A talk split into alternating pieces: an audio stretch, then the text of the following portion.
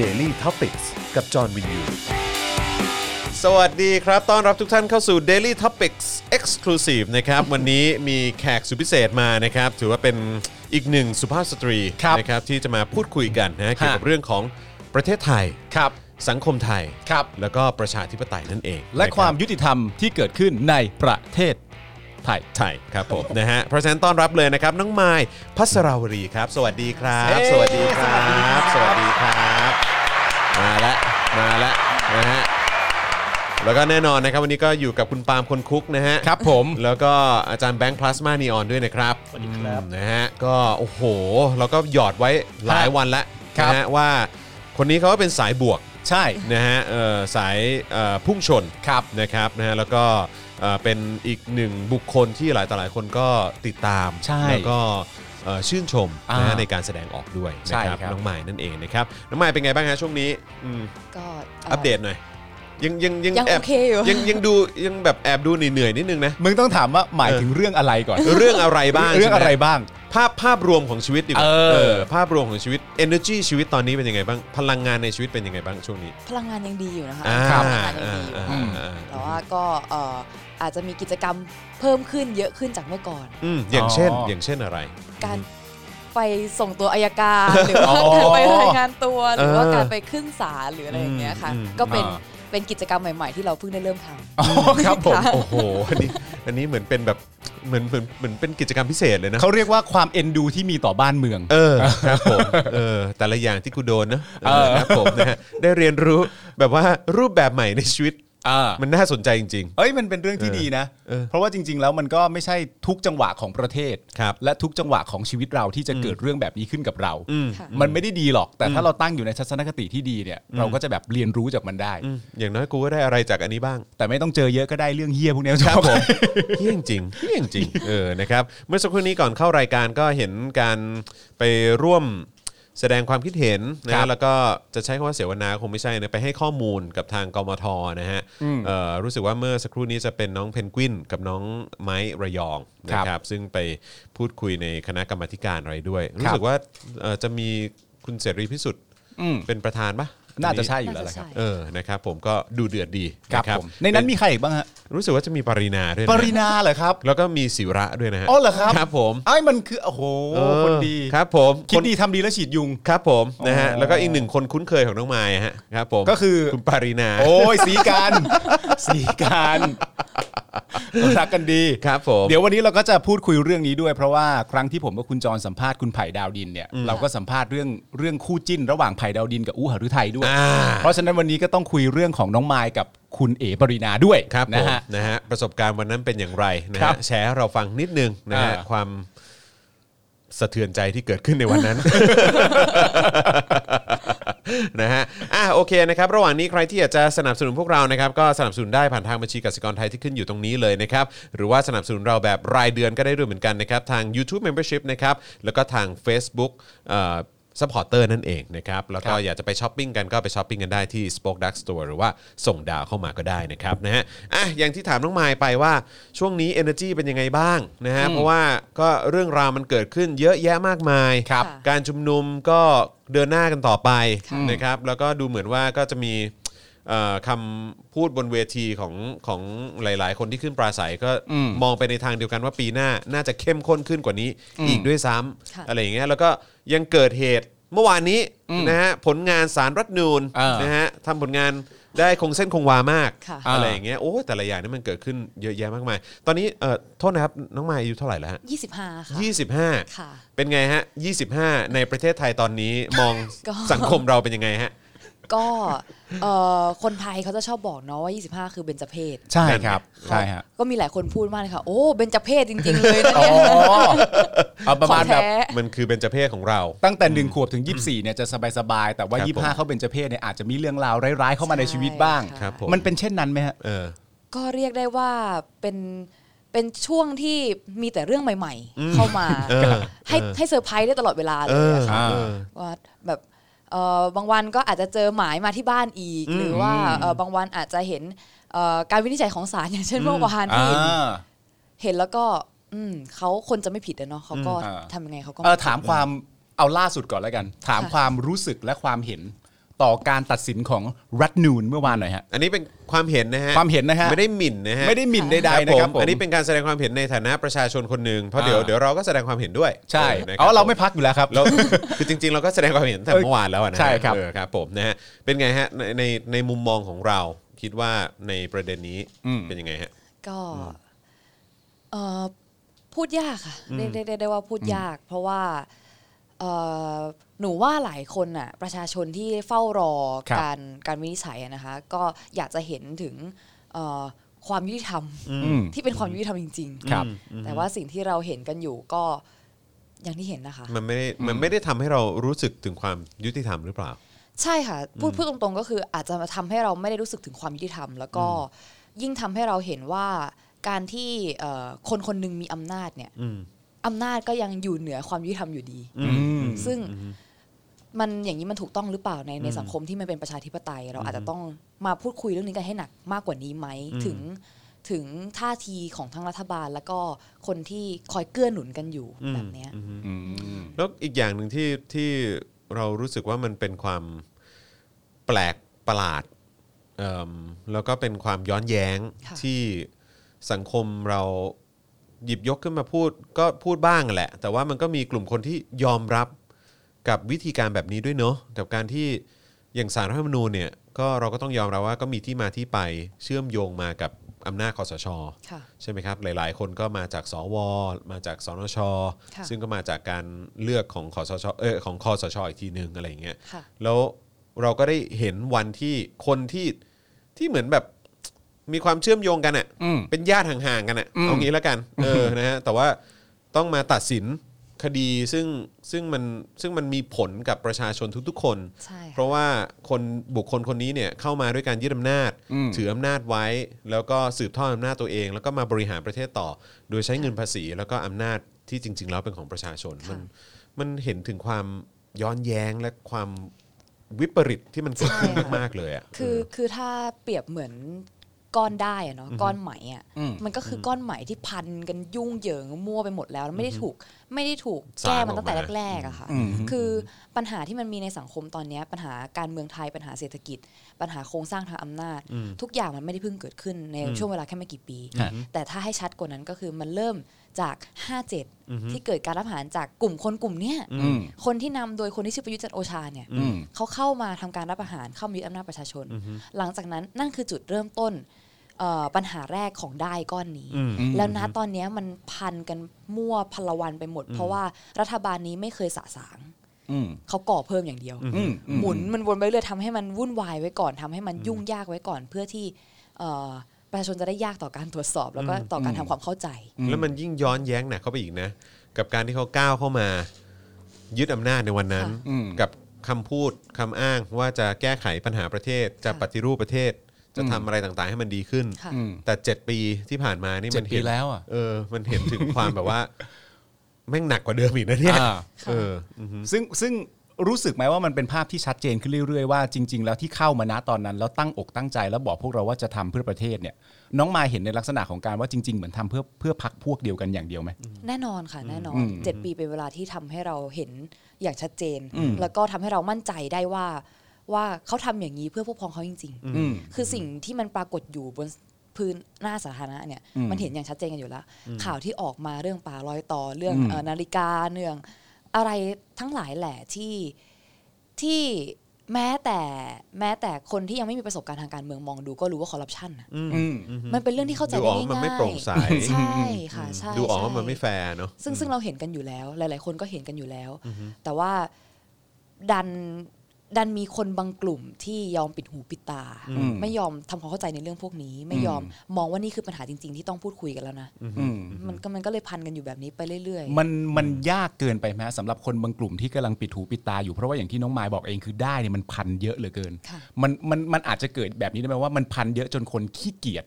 ที่จะไปแบบว่า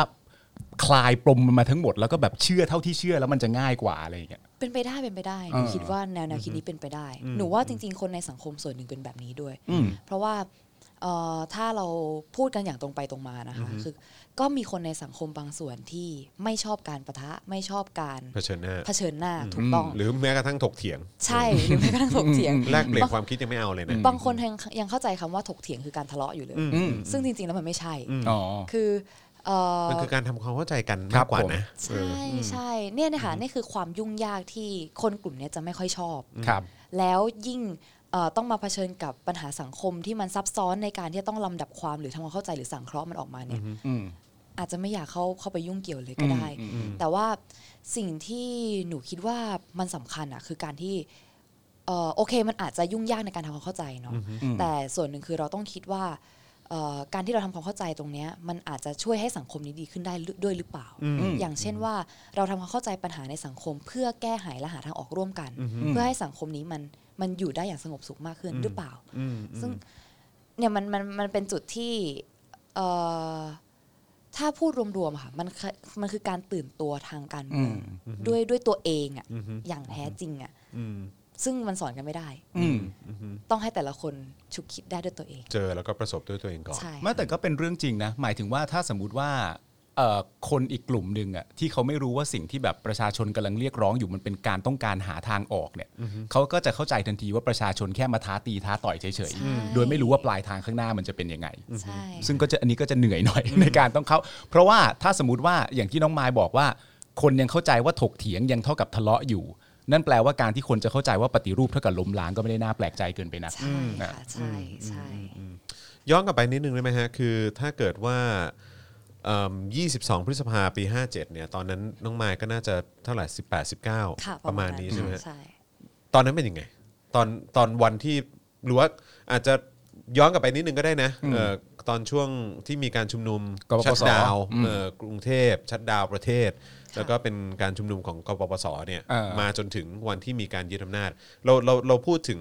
บรรยากาศในช่วงนั้น แล้วก็ทัศนคติมุมมองของเรา ค่ะ ตอนนั้นว่ามันเป็นยังไงฮะ เด็กในวัย 18 คน ใช่ หนึ่งที่เจอเหตุการณ์นั้นนะ ใช่ ตอนนั้น ใช่ คิด ใช่ อะไรหรือทำอะไรอยู่บ้าง ค่ะจริงๆเอ่อต้องพูดตรงๆค่ะว่า ครับ ตอนนั้นเนี่ยหนูยังไม่ได้สนใจการเมือง อืม อืม โอเค แบบจริงจัง ครับ แล้วก็เอ่อไม่ค่อยได้สนใจเลยก็ว่าได้ อืม แต่ณขณะนั้นนะคะ ตอนที่มีม็อบกปปสเนี่ย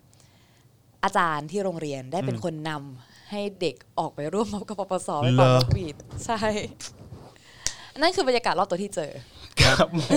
ครับคุณผู้ชม แล้ว ครับ เขา คุณผู้ชม เอ่อใช้ระยะเวลาในการโน้มน้าวใจเด็กให้ออกไปเนี่ยมันยากเย็นแสนเข็นแค่ไหน หรือพอพูดปุ๊บเด็กก็ออกทันที อืมหรือว่าต้องไป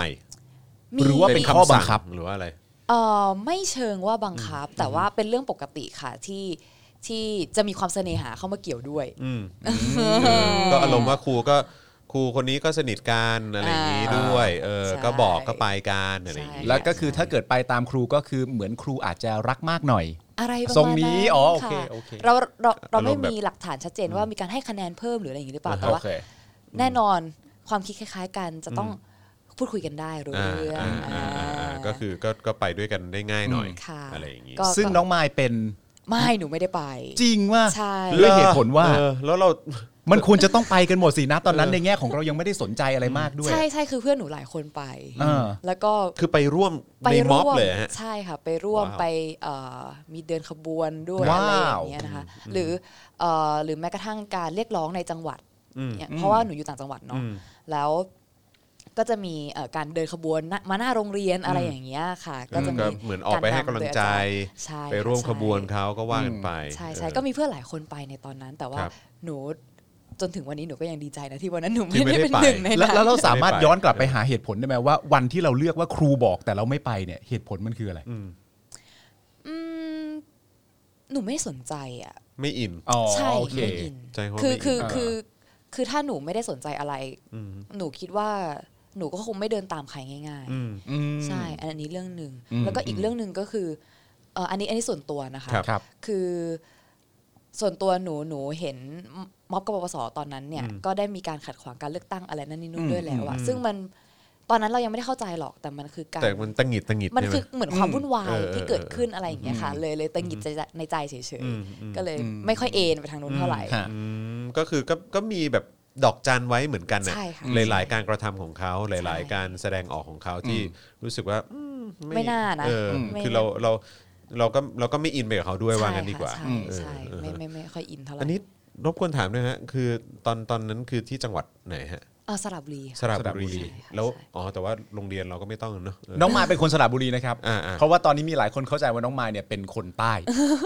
เนื่องจากว่าสำเนียงในเวลาที่แบบปราศัยอะไรอย่างเงี้ยมันอาจทำให้คนเข้าใจน้องมายเป็นคนใต้กูยังคิดอย่างนั้นเลย ละ แต่ว่าเมื่อกี้เพิ่งคุยกันนอกรายการ เออ น้องมายบอกว่าก็เคยไปอยู่ที่ใต้ด้วย มันก็ ค่ะ เวลาอินอะไรจัดๆแล้วมันจะ อ๋อ แบบมีทองแดงออกมาด้วย ครับผม เออ เฮ้ยนี่เพิ่งรู้ จริง ออ เอามึงไม่เคยรู้สึกว่า ไม่รู้ อ๋อเหรออ๋อเหรออ๋อเหรอ ไม่ อ๋อเหร รู้ อ ไม่รู้ไม่รู้ เออ เออ คือเพื่อนๆที่อยู่ที่มหาลัยค่ะ ส่วนใหญ่ก็เป็นคนใต้ เป็นคน ด้ ใต้ วย ด้ ใช่ วย ใช่ค่ะ อ๋อ โอเค เพราะฉะนั้นก็เอ่อ มันจะ แบบ ชินนะคะ มันก็ไปด้วยกัน ใช่ เออ เป็น อ่า ฟิลนั้น ใช่ อ่าโอเค เพราะฉะนั้นก็คือตอนนั้นเราก็ดอกจันไว้แล้วบอกว่า ใช่ อืมมันดูแปลกๆนะ อืม โอเค ใช่ โชคดีด้วยที่เราก็ไม่ได้ไป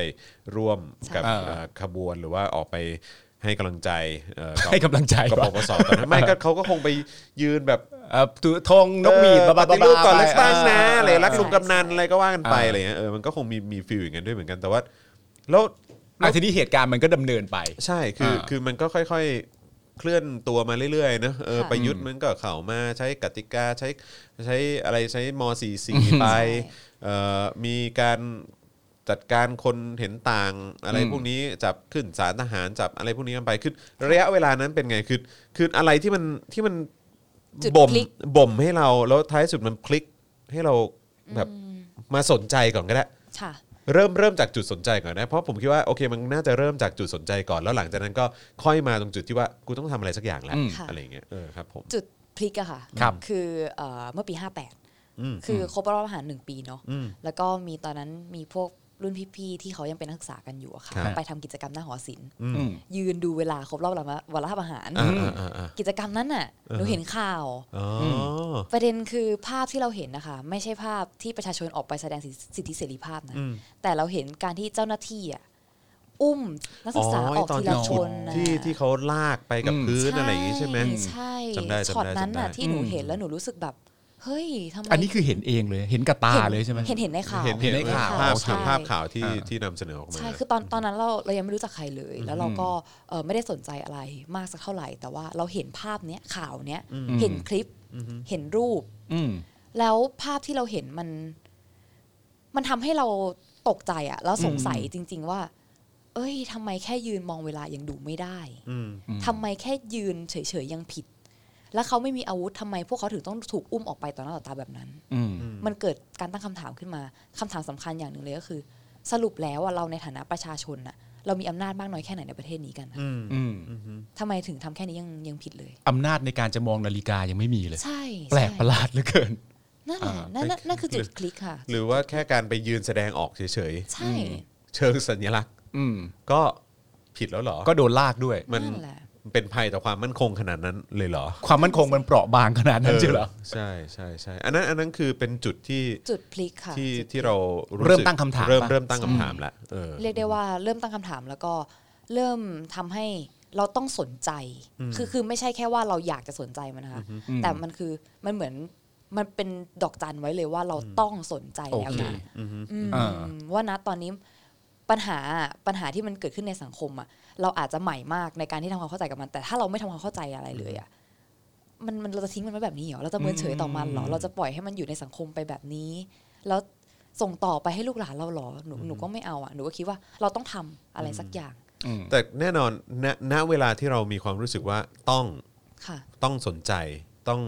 ติดตามต้องดูแล้วว่าข่าวสารมันเกิดอะไรขึ้น ค่ะ สังคมบ้านเมืองของเรามันกำลังดำเนินไปทางไหน แต่แต่ในขณะเดียวกันผมเชื่อว่าไอ้สิ่งที่มันน่าจะมาควบคู่กัน หรืออาจจะมีแวบๆขึ้นมาในความคิดของเราก็คือ แต่เราคนเดียว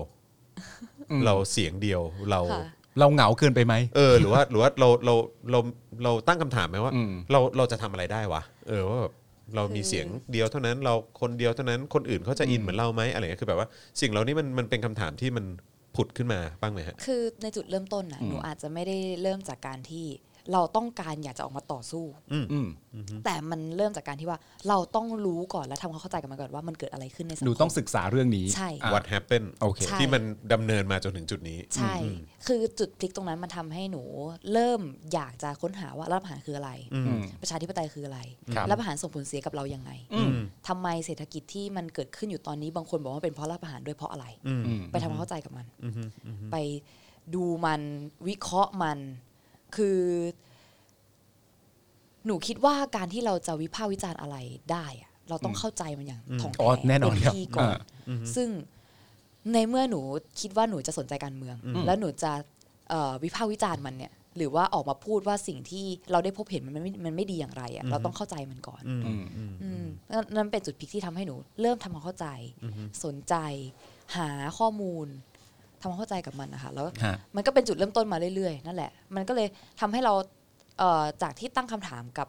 กับเรื่องราวที่ได้เห็นเล็ก อืม ๆ มันเป็นการตั้งคำถามที่เอ่อมีวงกว้างใหญ่ขึ้น อย่างเช่น ตั้งคำถามกับสังคม ครับ ตั้งคำถามกับเอ่อระบบเศรษฐกิจว่าสุดสุดท้ายแล้วเนี่ยเอ่อต้นตอของปัญหามันคืออะไรกันแน่นะ การที่ประชาชนไม่มีกินหรืออะไรอย่างเงี้ยค่ะ มันก็ไหลมาเรื่อย แต่ว่าวงการนี้ก็เหมือนที่น้องมายเป็นก็คือเขาบอกว่าเข้าแล้วออกไม่ได้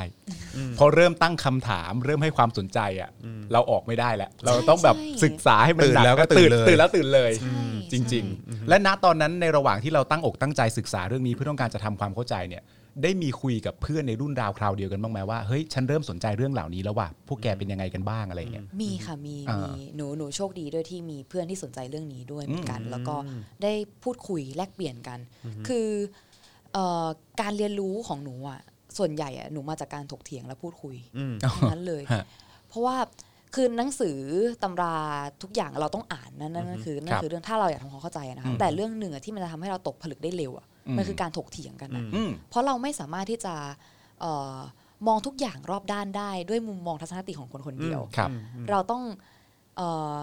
เปิดใจให้ทัศนคติของคนอื่น ที่ อืม มองด้านอื่นนั้นอะมามามาเอาข้อมูลตรงนั้นมาร่วมกันวิเคราะห์ด้วยกัน แล้วตกผลึกมันออกมาหนูว่ามันจะได้ผลึกที่เป็นแก่นจริง ๆ ได้มากกว่า อืม อืม เดี๋ยวนิดหนึ่งได้ไหมฮะแล้วแล้วไอ้ตอนที่เราตอนที่เราเริ่มค้นคว้าหาข้อมูล ค่ะ หรือว่าเรียนรู้สิ่งเหล่านี้เนี่ย คือพอจะบอกได้ไหมฮะว่าเราเราไปหามาจากที่ไหนอะไรยังไงบ้างแบบว่าแบบเราอ่านจากหนังสือหรือนักเขียนคนไหนอาจารย์ท่านไหนหรือว่าอะไรอะฮะคือแบบว่าไอ้ไอ้ช่องทางที่เราไปไป ได้มาซึ่งข้อมูล เออได้มาซึ่งข้อมูล หลากหลายค่ะหลากหลายมากเอออย่างของหนูเนี่ย อาจจะเป็นการแบบกึ่งกึ่งๆชี้โครงนิด เออ คือคือพูดยากเนาะคืออย่างหนูอะค่ะหนูไม่ได้เป็นคนที่สนใจการเมืองตั้งแต่แรก แล้ว ครับก็ไม่ได้มีพื้นฐานความรู้ทางด้านกฎหมายหรือการเมืองห ครับ รือรัฐศาสตร์ ครับ เอ่อเพราะฉะนั้นการทำความเข้าใจของหนูหนูต้องเข้าใจมันตั้งแต่เริ่มต้นตั้งแต่รากมาเลย อืม เวลาเราทำหาข้อมูลที ถ้าหนูสนใจอะไรอย่างเงี้ยหนูอาจจะเอ่อไปหาข้อมูลเพิ่มเติมจากหนังสือบ้างเอ่อหลักๆ ส่วนใหญ่ก็จะเป็นคลิปสารคดีบ้างอ่าหนังเชิงหลักสารคดีอะไรอย่างเงี้ยค่ะ ฮะ พวกเนี้ยมันคือการที่มีคนวิเคราะห์มาให้แล้ว อืม แล้วก็ ถ่ายทอดออกมา เข้าใจง่ายใช่ แต่ว่าเราก็ต้องมากรองดูอีกทีหนึ่งว่าการวิเคราะห์ของเขานั้น กับหลักเอ่อกับเอ่อข้อมูลข้อเท็จจริงอ่ะมันเป็นอย่างไรอะไรอย่างเงี้ยมันมันแค่ส่วนที่เราต้องเช็คแต่ว่า เอ่อสารคดีมีส่วนเยอะมากในการในการหาข้อมูล หนังเชิงสารคดีหนังสืออการถกเถียง ก็หลักๆก็คือพวกเนี้ยค่ะ อืม คือหนูว่ามันไม่ต้องมันไม่จำเป็นว่าเราจะต้องเหมือนติวข้อสอบอะ อืม อืม เราไม่ต้องติวข้อสอบ ฮะ แต่ว่าถ้าเราสงสัยเรื่องไหน อยากรู้เรื่องอะไร ไปค้นคว้าหาข้อมูล ตอนนี้สื่อมันมีเยอะแยะเต็มไปหมดเราสามารถหาข้อมูลได้จากหลายสื่อมาก ครับ หนังสือออนไลน์ ห้องสมุดหนังสือ คือมันมีหลายช่องทางค่ะเพราะฉะนั้นการหาข้อมูลไม่ได้ยาก อืม เอ้ยผมไอ้สิ่งที่ผมว่าน่าสนใจเนี่ยก็คือว่าหลาย ๆ คนที่ผมมีโอกาสคุยด้วยนะคือเขาบอกว่าสิ่งที่เขาได้อะคือโดยเฉพาะความรู้เนี่ย อืม จุดเริ่มต้นเนี่ยมันคือคำถามที่เขาไปเห็นในอินเทอร์เน็ต คำถามอย่างเช่นว่า อย่างเช่นว่าทำไมเอิ่มทำไมเราถึงแบบไม่เป็นประชาธิปไตยเต็มใบหรือ สักที ว่าแบบเออ หรือแบบว่า เออ หรือแบบว่า เออทำไมเอ่อถึงนิรโทษกรรมได้ เออ ทำไมรัฐประหารถึงไม่ผิด อืม เออทำไมทรัพย์สิน อ่า พระมหากษัตริย์กับทรัพย์สินส่วนพระมหากษัตริย์ อ่ามั มันต่างกันอย่างไรอะไรเงี้ยอืม คือว่าใจะคือสิ่งเหล่านี้มันคือเป็นคำถามที่ถูกโยนเข้าไป อืม กลางวงอ่ะ อ่าก ลางวงคือหมายว่าในโลกอินเทอร์เน็ตใช่ไหม อ่า แล้วคนในในในโลกออนไลน์ก็แบบว่า เออว่ะยังไงวะ อ่า ต่างคนมันก็ต่างไปหาข้อมูล ใช่ พื้นที่ที่ตัวเองแบบว่า เออแบบว่าคิดว่ามันน่าจะเป็นที่ที่สามารถ อืม provide หรือว่ามอบข้อมูลให้กับเขาได้อะไรอย่างเงี้ย คือมันมัน อ่า เป็น จุดเริ่มต้นจากการตั้งคำถามและข้อสงสัย อ่า ของคนในสังคมอ่ะ ซึ่งทีนี้ถ้าถ้าแปลว่าที่คุณจรพูดแบบนี้นั่นแปลว่าสิ่งที่สำคัญในประเทศเราเนี่ย อย่างแรกและการเริ่มต้นเลยน่าจะเป็นเรื่องเกี่ยวกับการมีสิทธิ์ที่จะตั้งคำถามได้ อืม ม อย่างนั้นไหมฮะ คือมันเป็นเรื่องพื้นฐานเลยอะค่ะ อืม คือทุกคนต้องเกิดมากับกับสิทธิ์ในการตั้งคำถามได้ มันเป็นสิทธิขั้นพื้นฐานของมนุษย์เนาะ ซึ่งเอ่อโอเคสังคมก่อนหน้าเนี้ยถ้าที่หนูมองอะนะ หนูมองว่ามันอาจจะอืมไม่ชินในการที่ทุกคนตั้งคำถาม อืม แต่ตอนเนี้ยการตั้งคำถามแพร่หลายมากขึ้น อืม ทุกคนรู้ว่าฉันตั้งคำถามได้ แล้วฉันจะตั้งคำถามยังไง ตามที่ฉันสงสัยก็ได้ อืม ซึ่งมันมันแตกต่างกันแค่นั้นเอง แต่ว่าคือการตั้งคำถามอยากให้ทุกคนเข้าใจไว้เลยมันเป็นสิทธิ์ของตัวเอง คุณสงสัย มัน ได้ เบสิกมาก ใช่ มันเบสิก มัน ที่สุดแล้ว มากมันเบสิกมากกว่าการออกมาพูดวิพากษ์วิจารณ์รัฐบาลอีก อืม แค่สงสัยเองอะ ครับผม เพราะว่าจริง ๆ แล้วในคำพูดถ้าเกิดว่าถูกปิดกั้นในการตั้งคำถามเนี่ย ถ้าแปลในความหมายหนึ่งก็คือมันก็เป็นการปิดกั้นความรู้เลยนะ ใช่ค่ะใช่ ไม่ต้องอยากรู้อย่างเงี้ย คือ ถ้า ทำไมวะ ไม่สงสัย ได้ไงวะ ใช่นั่นน่ะสิ เออ นั่นน่ะสิอ่าฮะแล้ว เรามีวิธีการอธิบายให้กับ หรือหรือเราเราเรามีคำอธิบายให้กับคำพูดที่พูดในลักษณะที่ว่า เนี่ย ไปหาข้อมูลในอินเทอร์เน็ต เนี่ย ไปอ่านหนังสือมาดูสารคดี หรือว่าดูรายการหรืออ ม ฟังไอ้พวกนักวิชาการวิเคราะห์วิอะไรพวกเนี้ยเออ แล้วไม่รู้ตัวเหรอว่าถูกล้างสมองอยู่ อ๋อโอค เราเราจะมีคำอธิบาย อ่า หรือแบบว่าเราจะทำความเข้าใจกับคนเหล่านี้ยังไงฮะว่าเออเดี๋ยวนะมันไม่ใช่การล้างสมอง คือเอางี้ต้องต้องโเคือ ต้ ต้อ อง งแยกแยะกันนิดนึงว่าหืมเ ต้องอธิบายให้ฟังเป็นคร่าวๆก่อนว่า ณตอนแรกที่สมมติว่าทางฝั่งพวกหนูที่เป็นเอ่อนักศึกษานะ ใช่ ตอนแรก เป็นคนรุ่นใหม่เนอะ เป็นคนรุ่นใหม่ออกมารวมตัวกันเนี่ยอย่างแรกที่ฝั่งนู้นโยนมาเลยก็คือ โบ้งปลุกปั่น ม โดนปลุกปั่นมาแน่ๆ เพราะว่าเด็กเหล่านี้ไม่มีทางคิดหรือแม้แต่จะเรียกร้องเรื่องเหล่านี้ขึ้นมาได้ด้วยตัวเองหรอกหน้า อืม แต่พอเขาใช้อันนั้นไม่สำเร็จเสร็จเรียบร้อยเนี่ยต่อไปแล้วหนูก็กลายเป็นพวกที่ถูกจ้างมา เออ กูก็ยังไม่รู้ว่ามึงจะเอาอันไหนกันแน่ ครับผม เพราะมึงด่ามามึงก็ไม่นิ่ง ครับผม แต่ทีนี้มายอยากจะทำความเข้าใจยังไงกับคนที่บอกว่าเราถูกล้างสมองหรือถูกปลุกปั่นมาให้ทำ เพราะว่าจนจนเมื่อวานเนี้ยแม้กระทั่งเมื่อวานนี้ประเด็นเรื่องของการใส่ชุดไพรเวทอย่างเงี้ย ค่ะ อืม ก็มีสสจากพลังประชารัฐ ก็อีกเช่นเคยพูดในสภา อ่าก ลางสภา อืม นะฮะพูดให้ได้ยินทั่วกัน แล้ว อืม คนทั่วประเทศก็ได้ยินว่าเด็กรุ่นใหม่เนี่ยมันโดนล้างสมอง ใช่ คือเออะอะไรก็คือ รุ่นพวกหนูอะโดนล้างสมองอะ ใช่ และสำคัญไปมากก็คือว่าไอ้การล้างสมองเนี่ยเขาบอกกันนะว่าพวกแกนนำเนี่ยใจร้ายมาก อืม ที่ล้างสมองเด็ก ๆ ให้ทำตัวแบบนี้กัน เนี่ย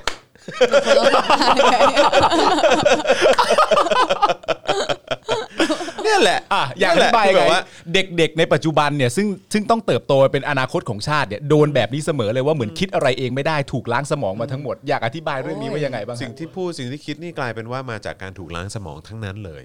หยาบคายได้นะฮะ ไม่มีปัญหานะฮะ รายการนี้เราเราเราไม่เซ็นเซอร์นะฮะเราเราพูด ตามความรู้สึกเราได้เลยครับ โอ้ยล้างสมองนี่หนูเหนื่อยใจเลยนะ เออเออเออ อุ้ยเมื่อกี้มีทองแดงด้วย เหนือใจอย่างแรง เออ ประเด็นคือคำว่าล้างสมองเนี่ย มันควรต้องยกเลิกได้แล้วไหมอ่ะ อืม แบบ อ่า ว่า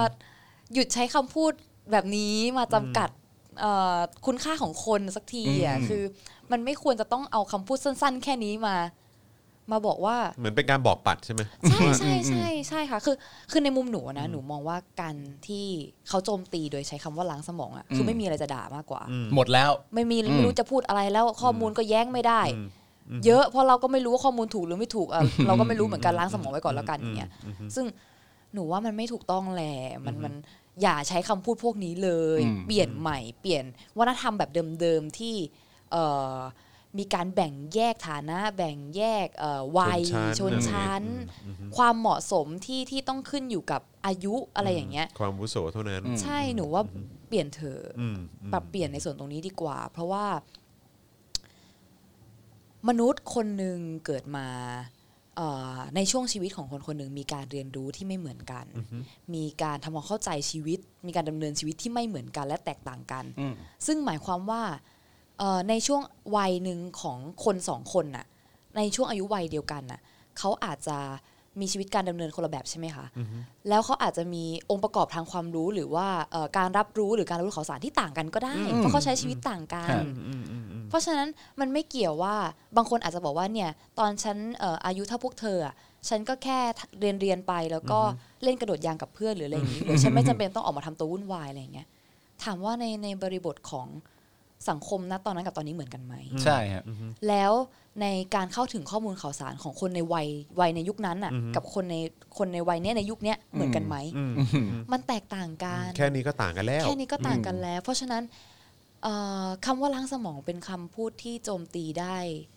หนูคิดว่าสเปะสปะมาก คือไม่รู้จะโทษอะไรก็โทษล้างสมอง แล้วไปก่อน แล้วเอาจริง ๆ คือมันเป็นคำคำ มันเป็นคำดูถูกนะ ใช่ มันคือ เออ คำดูถูก มันเป็นคำดูถูกด้วยแล้วเป็นการ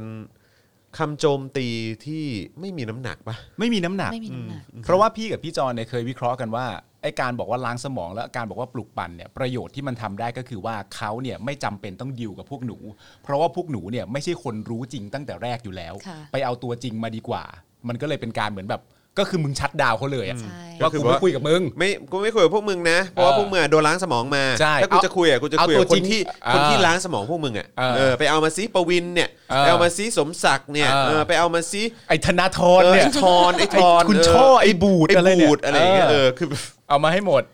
คือเนี่ยเนี่ยเนี่ยประเด็นคือมันอยู่ตรงนี้ค่ะ มันอยู่ตรงที่ว่าเอ่อทำไมคุณถึงมองว่าคนที่มีอายุน้อยกว่าคุณน่ะ ถึงไม่มีศักยภาพมากพอในการที่จะวิจารณ์วิพากษ์วิจารณ์เรื่องพวกนี้อะ หรือที่จะคิดได้ เออหรือที่จะคิดหรือจะตั้งคำถาม หรือแม้กระทั่งการหาข้อมูล ครับ ทำไมคุณถึงคิดว่าเออเอาคุณเอาแค่วัยอ่ะมาเป็นตัวกำหนดกรอบเหรอว่าคนคนนั้นจะทำอะไรได้หรือไม่ได้ อืม นี่แคบมากเลยนะ ใช่ ถ้าวัดกันด้วย ใช่ แค่อย่างเงี้ยเออวัดกันด้วยแค่ว่าอายุอ่ะ อืม เป็นเด็กอ่ะ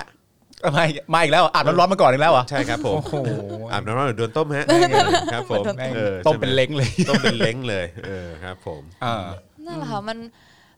มันมันมันคือการนอกจากดูถูกแล้วมันยังเป็นการเออคือสำหรับหนูว่าหนูมองว่ามันเป็นการเหมือนบัฟไว้ก่อนอะ อืม คือ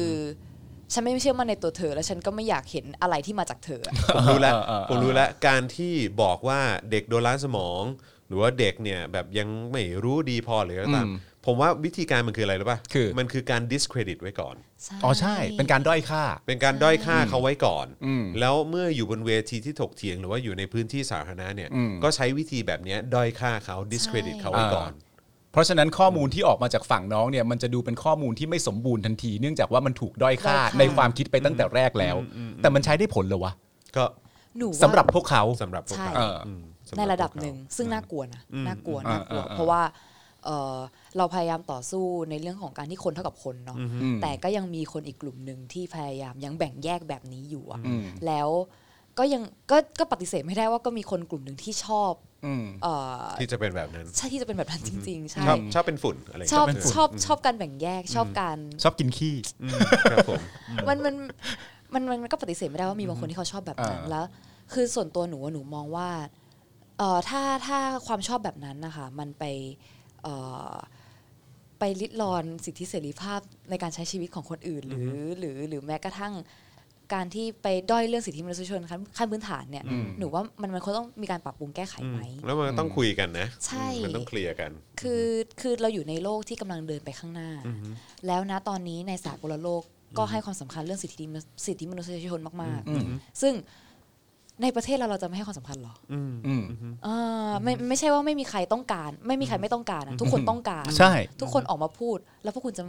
จะจะเมินเฉยต่อเรื่องนี้เหรอ แต่ว่ามันน่าแปลกจนเกินไปไหมที่เรามีความรู้สึกว่าเราต้องมาเรียกร้องหรือบอกให้คนอื่นว่า เฮ้ยเหมือนรักษาสิทธิ์ตัวเองหน่อยอะแต่ว่าบอกให้รักษาสิทธิ์แล้วอีกฝั่งหนึ่งก็จะเถียงเราว่ากูไม่เอาอ่ะมันไม่มันมันไม่แปลก เป็นอย่างนี้ย ไหม ดีแล้ว อะไรอย่างนี้อือฮึ เพราะว่าในความเป็นจริงเรื่องของการคือคืออันนี้ถามมาในความรู้สึกหมายว่า ค่ะ มันไม่แปลกเกินไปหน่อยหรอที่เขาจะคิดขึ้นไม่ได้ ในในเรื่องของประเด็นเกี่ยวกับเรื่องว่า การที่บอกว่าเด็กอายุเท่าเนี้ยยังคิดไม่ได้หรอก มันต้องถูกปลุกปั่นมาแน่ๆเนี่ย นั่นมันก็เป็นการดูถูกตัวเองในฝั่งเขาเหมือนกันว่า ถ้าเป็นในสมัยกูเด็ก ๆ เนี่ย ณตอนนั้นนะกูยังคิดไม่ได้ เขาจะไม่รู้จริงๆเหรอว่าเขากำลังดูถูกตัวเองอยู่ นั่นน่ะสิ แปลกไหมอ่ะ นั่นน่ะสิ มันก็เหมือนก็บอกว่าพวกมึงอะคิดไม่ได้หรอกเพราะว่าตอนที่กูเด็กเท่ามึงอะกูก็คิดไม่ได้ หนู อ้าว ว่าหนูว่ามันเป็นอย่างนี้คืออคือมันเป็นความเข้าใจของเขาอะที่เขาเข้าใจว่าก็ตอนนั้นเป็นอย่างนั้นก็เหมาะสมดีแล้วนี่ คือความเหมาะสมของเขากับเราอาจจะไม่เหมือนกันไง เอา เขา ใช่ คิดว่าแบบว่าการการรับผิดชอบตัวเอง การเอ่อสนใจแค่สิ่งรอบตัวเล็ก ๆ แค่นั้น คือความเหมาะสมแล้วโดยที่ไม่จำเป็นต้องมองภาพกว้างอันเนี้ยอันนั้นเขาอาจจะมองว่าเหมาะสมแล้ว แต่สำหรับเราเราไม่ใช่นี่แล้วประเด็นคือ หรือว่าชีวิตที่คุณคิดว่าดีตอนนี้เนี่ย จริง ๆ เรามองว่าชีวิตเราควรจะดีได้มากกว่านี้สิ ใช่ค่ะใช่ เออ แล้วประเด็นคือโอเค ถ้างั้น ถ้าเรามองไม่ตรงกันว่าอะไรเหมาะสมอะไรไม่เหมาะสมงั้นมาคุยกันสิ อืม แล้วเราจะอยู่ด้วยกันยังไงล่ะ อืม อะไรที่เห็นตรงกันว่าเหมาะสมมากที่สุดที่ยอมรับกันได้ล่ะ อ่า อ่า รู้สึกยังไงกับคำว่าที่พูดมาเนี่ยเกิดทันหรือเปล่า รู้สึกไหมฮะคำ พูดนี้ แหม่ ใช้กันเยอะ มาก ที่พูดมาทั้งหมดเนี่ยเกิด เป็น ทัน เป็น กันหรื เป็ อน เปล่า มุกประจำอีก มุกประจำ อันหนึ่งเออเป็นมุกประจำอีกอันห อัน นึ่ง นี้ เขาใช้ เป็น เยอะ เป็นลำดับรองมาจากล้างสมอง โอเค แต่อยู่ในแคทเดียวกัน อ่า อยู่ในแคทเดียวกัน อ่า เอออยู่ในแคตตากรีเดียว ต้อง กัน ต้องจั่วมาก่อนว่ามึงอะโดนล้างสมองก็คือเป็นศูนย์เลย อ่า แต่พอเริ่มสู้ด้วยคำนี้ไม่ได้ อ่า ก็ต้องแบบที่รู้มาเนี่ยเกิดทันหรือเปล่า เออเกิดทันเหรอถึงแบบ เออ ว่าเอามาอ้างอิงได้เนี่ยเออมาทำเป็นพูดเนี่ย เถียงยังไงดีคำคลีเช่นี้เกิดทันหรือเปล่า เออ เกิดไม่ทันค่ะ เราเลยต้องมีวิชาประวัติศาสตร์ไง เอ คะ อ แม่งยากตรงไหน มั วะ นยากตรงไหนวะ เขาก็มีจดบันทึกมีอัดเป็นคลิปวิดีโออะไรต่างๆ ประวัติศาสตร์มีตั้งเยอะแยะมากมาย แต่ประเด็นคือตอนเนี้ยเรามีเทคโนโลยีที่สามารถบันทึกประวัติศาสตร์ได้ เออ แล้ว ครับ ประวัติศาสตร์ก่อนหน้านี้ก็ที่มีบันทึกไว้ก็มี ม แล้วประวัติศาสตร์ไม่ได้มีไว้เพื่อมีไว้เฉยๆค่ะ มีไว้เพื่อให้คนรุ่นใหม่ๆ นั้นได้ศึกษา อันในอดีตเกิดอะไรขึ้นมาบ้าง คืออารมณ์แบบคือถ้าเกิดกูเกิดไม่ทันหลอดไฟเนี่ย เออ กู กู ไม่มี ห้าม สิทธิ์ ใช้ ใช้ เออ หล เรา อ จะ ด ไม่ ไฟ ใช้ เลยหรือไง เหรอ เอออะไรเงี้ยตลกอะไรของมึง เคยเคยมีความรู้สึกแบบนี้ไหมว่า ในขณะที่ไมค์กำลังอธิบายเรื่องเหล่านี้อยู่อะแล้วเคยมีแว็บหนึ่งไหมว่าไอ้เหี้ยทำไมกูต้องพูดเรื่องพวกนี้ด้วย วะเคยปะ เบสิกมาก เคยปะเคยแว็บขึ้นมาว่า เคย ว่า มีไหม กูต้องเล่าเรื่องนี้ทำไม เคยมีฟิลนั้นไหมเออ แบบมึงรู้ไหมว่ากระต่ายกระเต่าตอนท้ายเต่าจะชนะนะ แล้วกูต้องอธิบายเรื่องนี้ด้วยวะ เอาจริงก็มี มีใช่ไหมมันมีใช่ไหมเออ แบบต้องคุยอะไรอย่างงี้ด้วยเหรอเออแบบว่า มี เออ มี แบ แต่ บ แต่ว่าแต่แต่น้อยน้อยน้อย อ่าฮะ เอ่อหนูเชื่อว่าหลาย ๆ คนน่ะเข้าใจอยู่แล้วแหละ เรื่องที่เราพูดพูดกันอ่ะอยู่ที่ว่าเขาจะเอ่อจะเปิดใจได้ จะ มาก เข้า แค่ ใจ ไหน หรือว่า ใน จะ การ ทำเป็นไม่เข้าใจ ถู มาก กกว่า ต้องใช่ค่ะ อ่าครับ ใช่ ผมนะฮะโอเคย้อนย้อนย้อนกลับมาเอ่อเช่นเคยนะครับ ค่ะ เอ่อก็คือตอนที่เริ่มสนใจศึกษาหาข้อมูลถกเถียงกับเพื่อนๆนะฮะแล้วคือตอนนั้นก็โอเค ตอนที่เริ่มที่มันเป็นจุดพลิกก็คือตอนปี 58 ที่หน้าหอศิลป์ ค่ะ ใช่ไหมครับ มีการฉุดกระชากเอ่อจับแบบว่านักศึกษาคนออกมาเคลื่อนไหวกันเต็มไปหมดเลย แล้วก็นำพาไปสู่การหาข้อมูล แล้วก็การเรียนรู้ถกเถียงกันมากขึ้น แล้วมันใช้เวลาอีกนานแค่ไหนฮะ กว่าเราจะเริ่มเข้ามาเหมือนแสดงออก หรือว่าอะไรแบบนี้มากยิ่งขึ้น จริงๆห้าแปดหนูหนูเริ่มตั้งคำถามใช่ไหมคะ ครับ ห้าเก้าอ่ะหนูไปติดป้ายต่อต้านรัฐประหารแล้ว เอาจริงเหรอ ที่ไหนฮะ ที่ไหนฮะ ที่หน้าหน้ามหาวิทยาลัย อ๋อ ค่ะ ที่หน้า อ๋อ ใช่ ที่หน้ามอเลย ใช่ค่ะ เออ ก็ อ่า ก็ไปติดป้ายอะไรอย่างเงี้ยค่ะ ก็หลังจากนั้น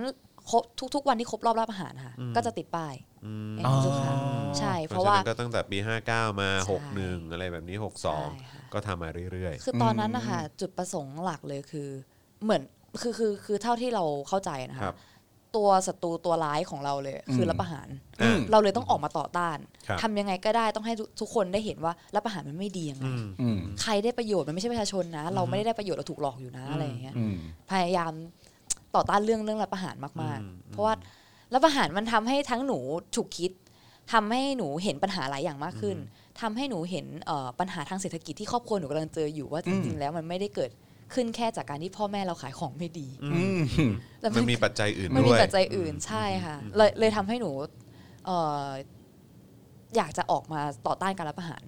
อย่างมากในตอนนั้น อืม แล้วมันก็คือตอนนั้นน่ะด้วยความที่มีมาตราสีสีเราทำอะไรมากไม่ได้นอกจาก ครับ ป้าย ตอนนั้นที่คุยกับไผ่อะไผ่ก็บอกเนะว่าตอนที่ไปยืนชู 3 นิ้ว ค่ะ เอิ่มต่อหน้าประยุทธ์เนี่ย อืม แล้วก็หรือไอ้การทำกิจกรรมอะไรหลาย ๆ อย่างที่มหาวิทยาลัยหรือว่าที่ขอนแก่นเนี่ยก็ ค่ะ รู้สึกเหงามากเลย เออมันช่างแบบมันช่าง เดียวดาย เดียวดายเหลือเกินเนอะอะไรอย่างเงี้ยตอนนั้นตอนนั้นเราเราเราเรามีความรู้สึกอย่างนั้นไหมฮะแบบว่าเหมือนแบบ อืม เหมือนเหมือนเราก็เหมือนเราก็เหมือนทำอยู่แค่กับเรากับกลุ่มเพื่อน ใช่ แค่ไม่กี่คนเท่านั้น ใช่ เองแบบยังไม่เห็นแนวร่วมว่างั้นดีกว่า ใช่ค่ะ อ่าฮะเป็นไงฮะตอนนั้น เหงาค่ะเหงาเห เหงา งาเหงาเหงาเช่นเดียวกันเอ่อหนูว่าเอ่อหลาย ๆ คนที่ที่สนใจเรื่องการเมืองสนใจเรื่องประชาธิปไตย ครับ แล้วเคยออกมาต่อสู้ตั้งแต่ช่วงก่อนหน้าที่มันจะเป็นกระแสเนี่ย ทุกคนเคยรู้สึกเหงาแน่นอน อืม เพราะว่าเราทุกคนเคยเคยเจอกับสถานการณ์ที่เราไปแจกใบปลิวแล้วถูกมือหน้าหนี อืม หรือว่าถูกโยนลงพื้น หรือว่าเอ่อ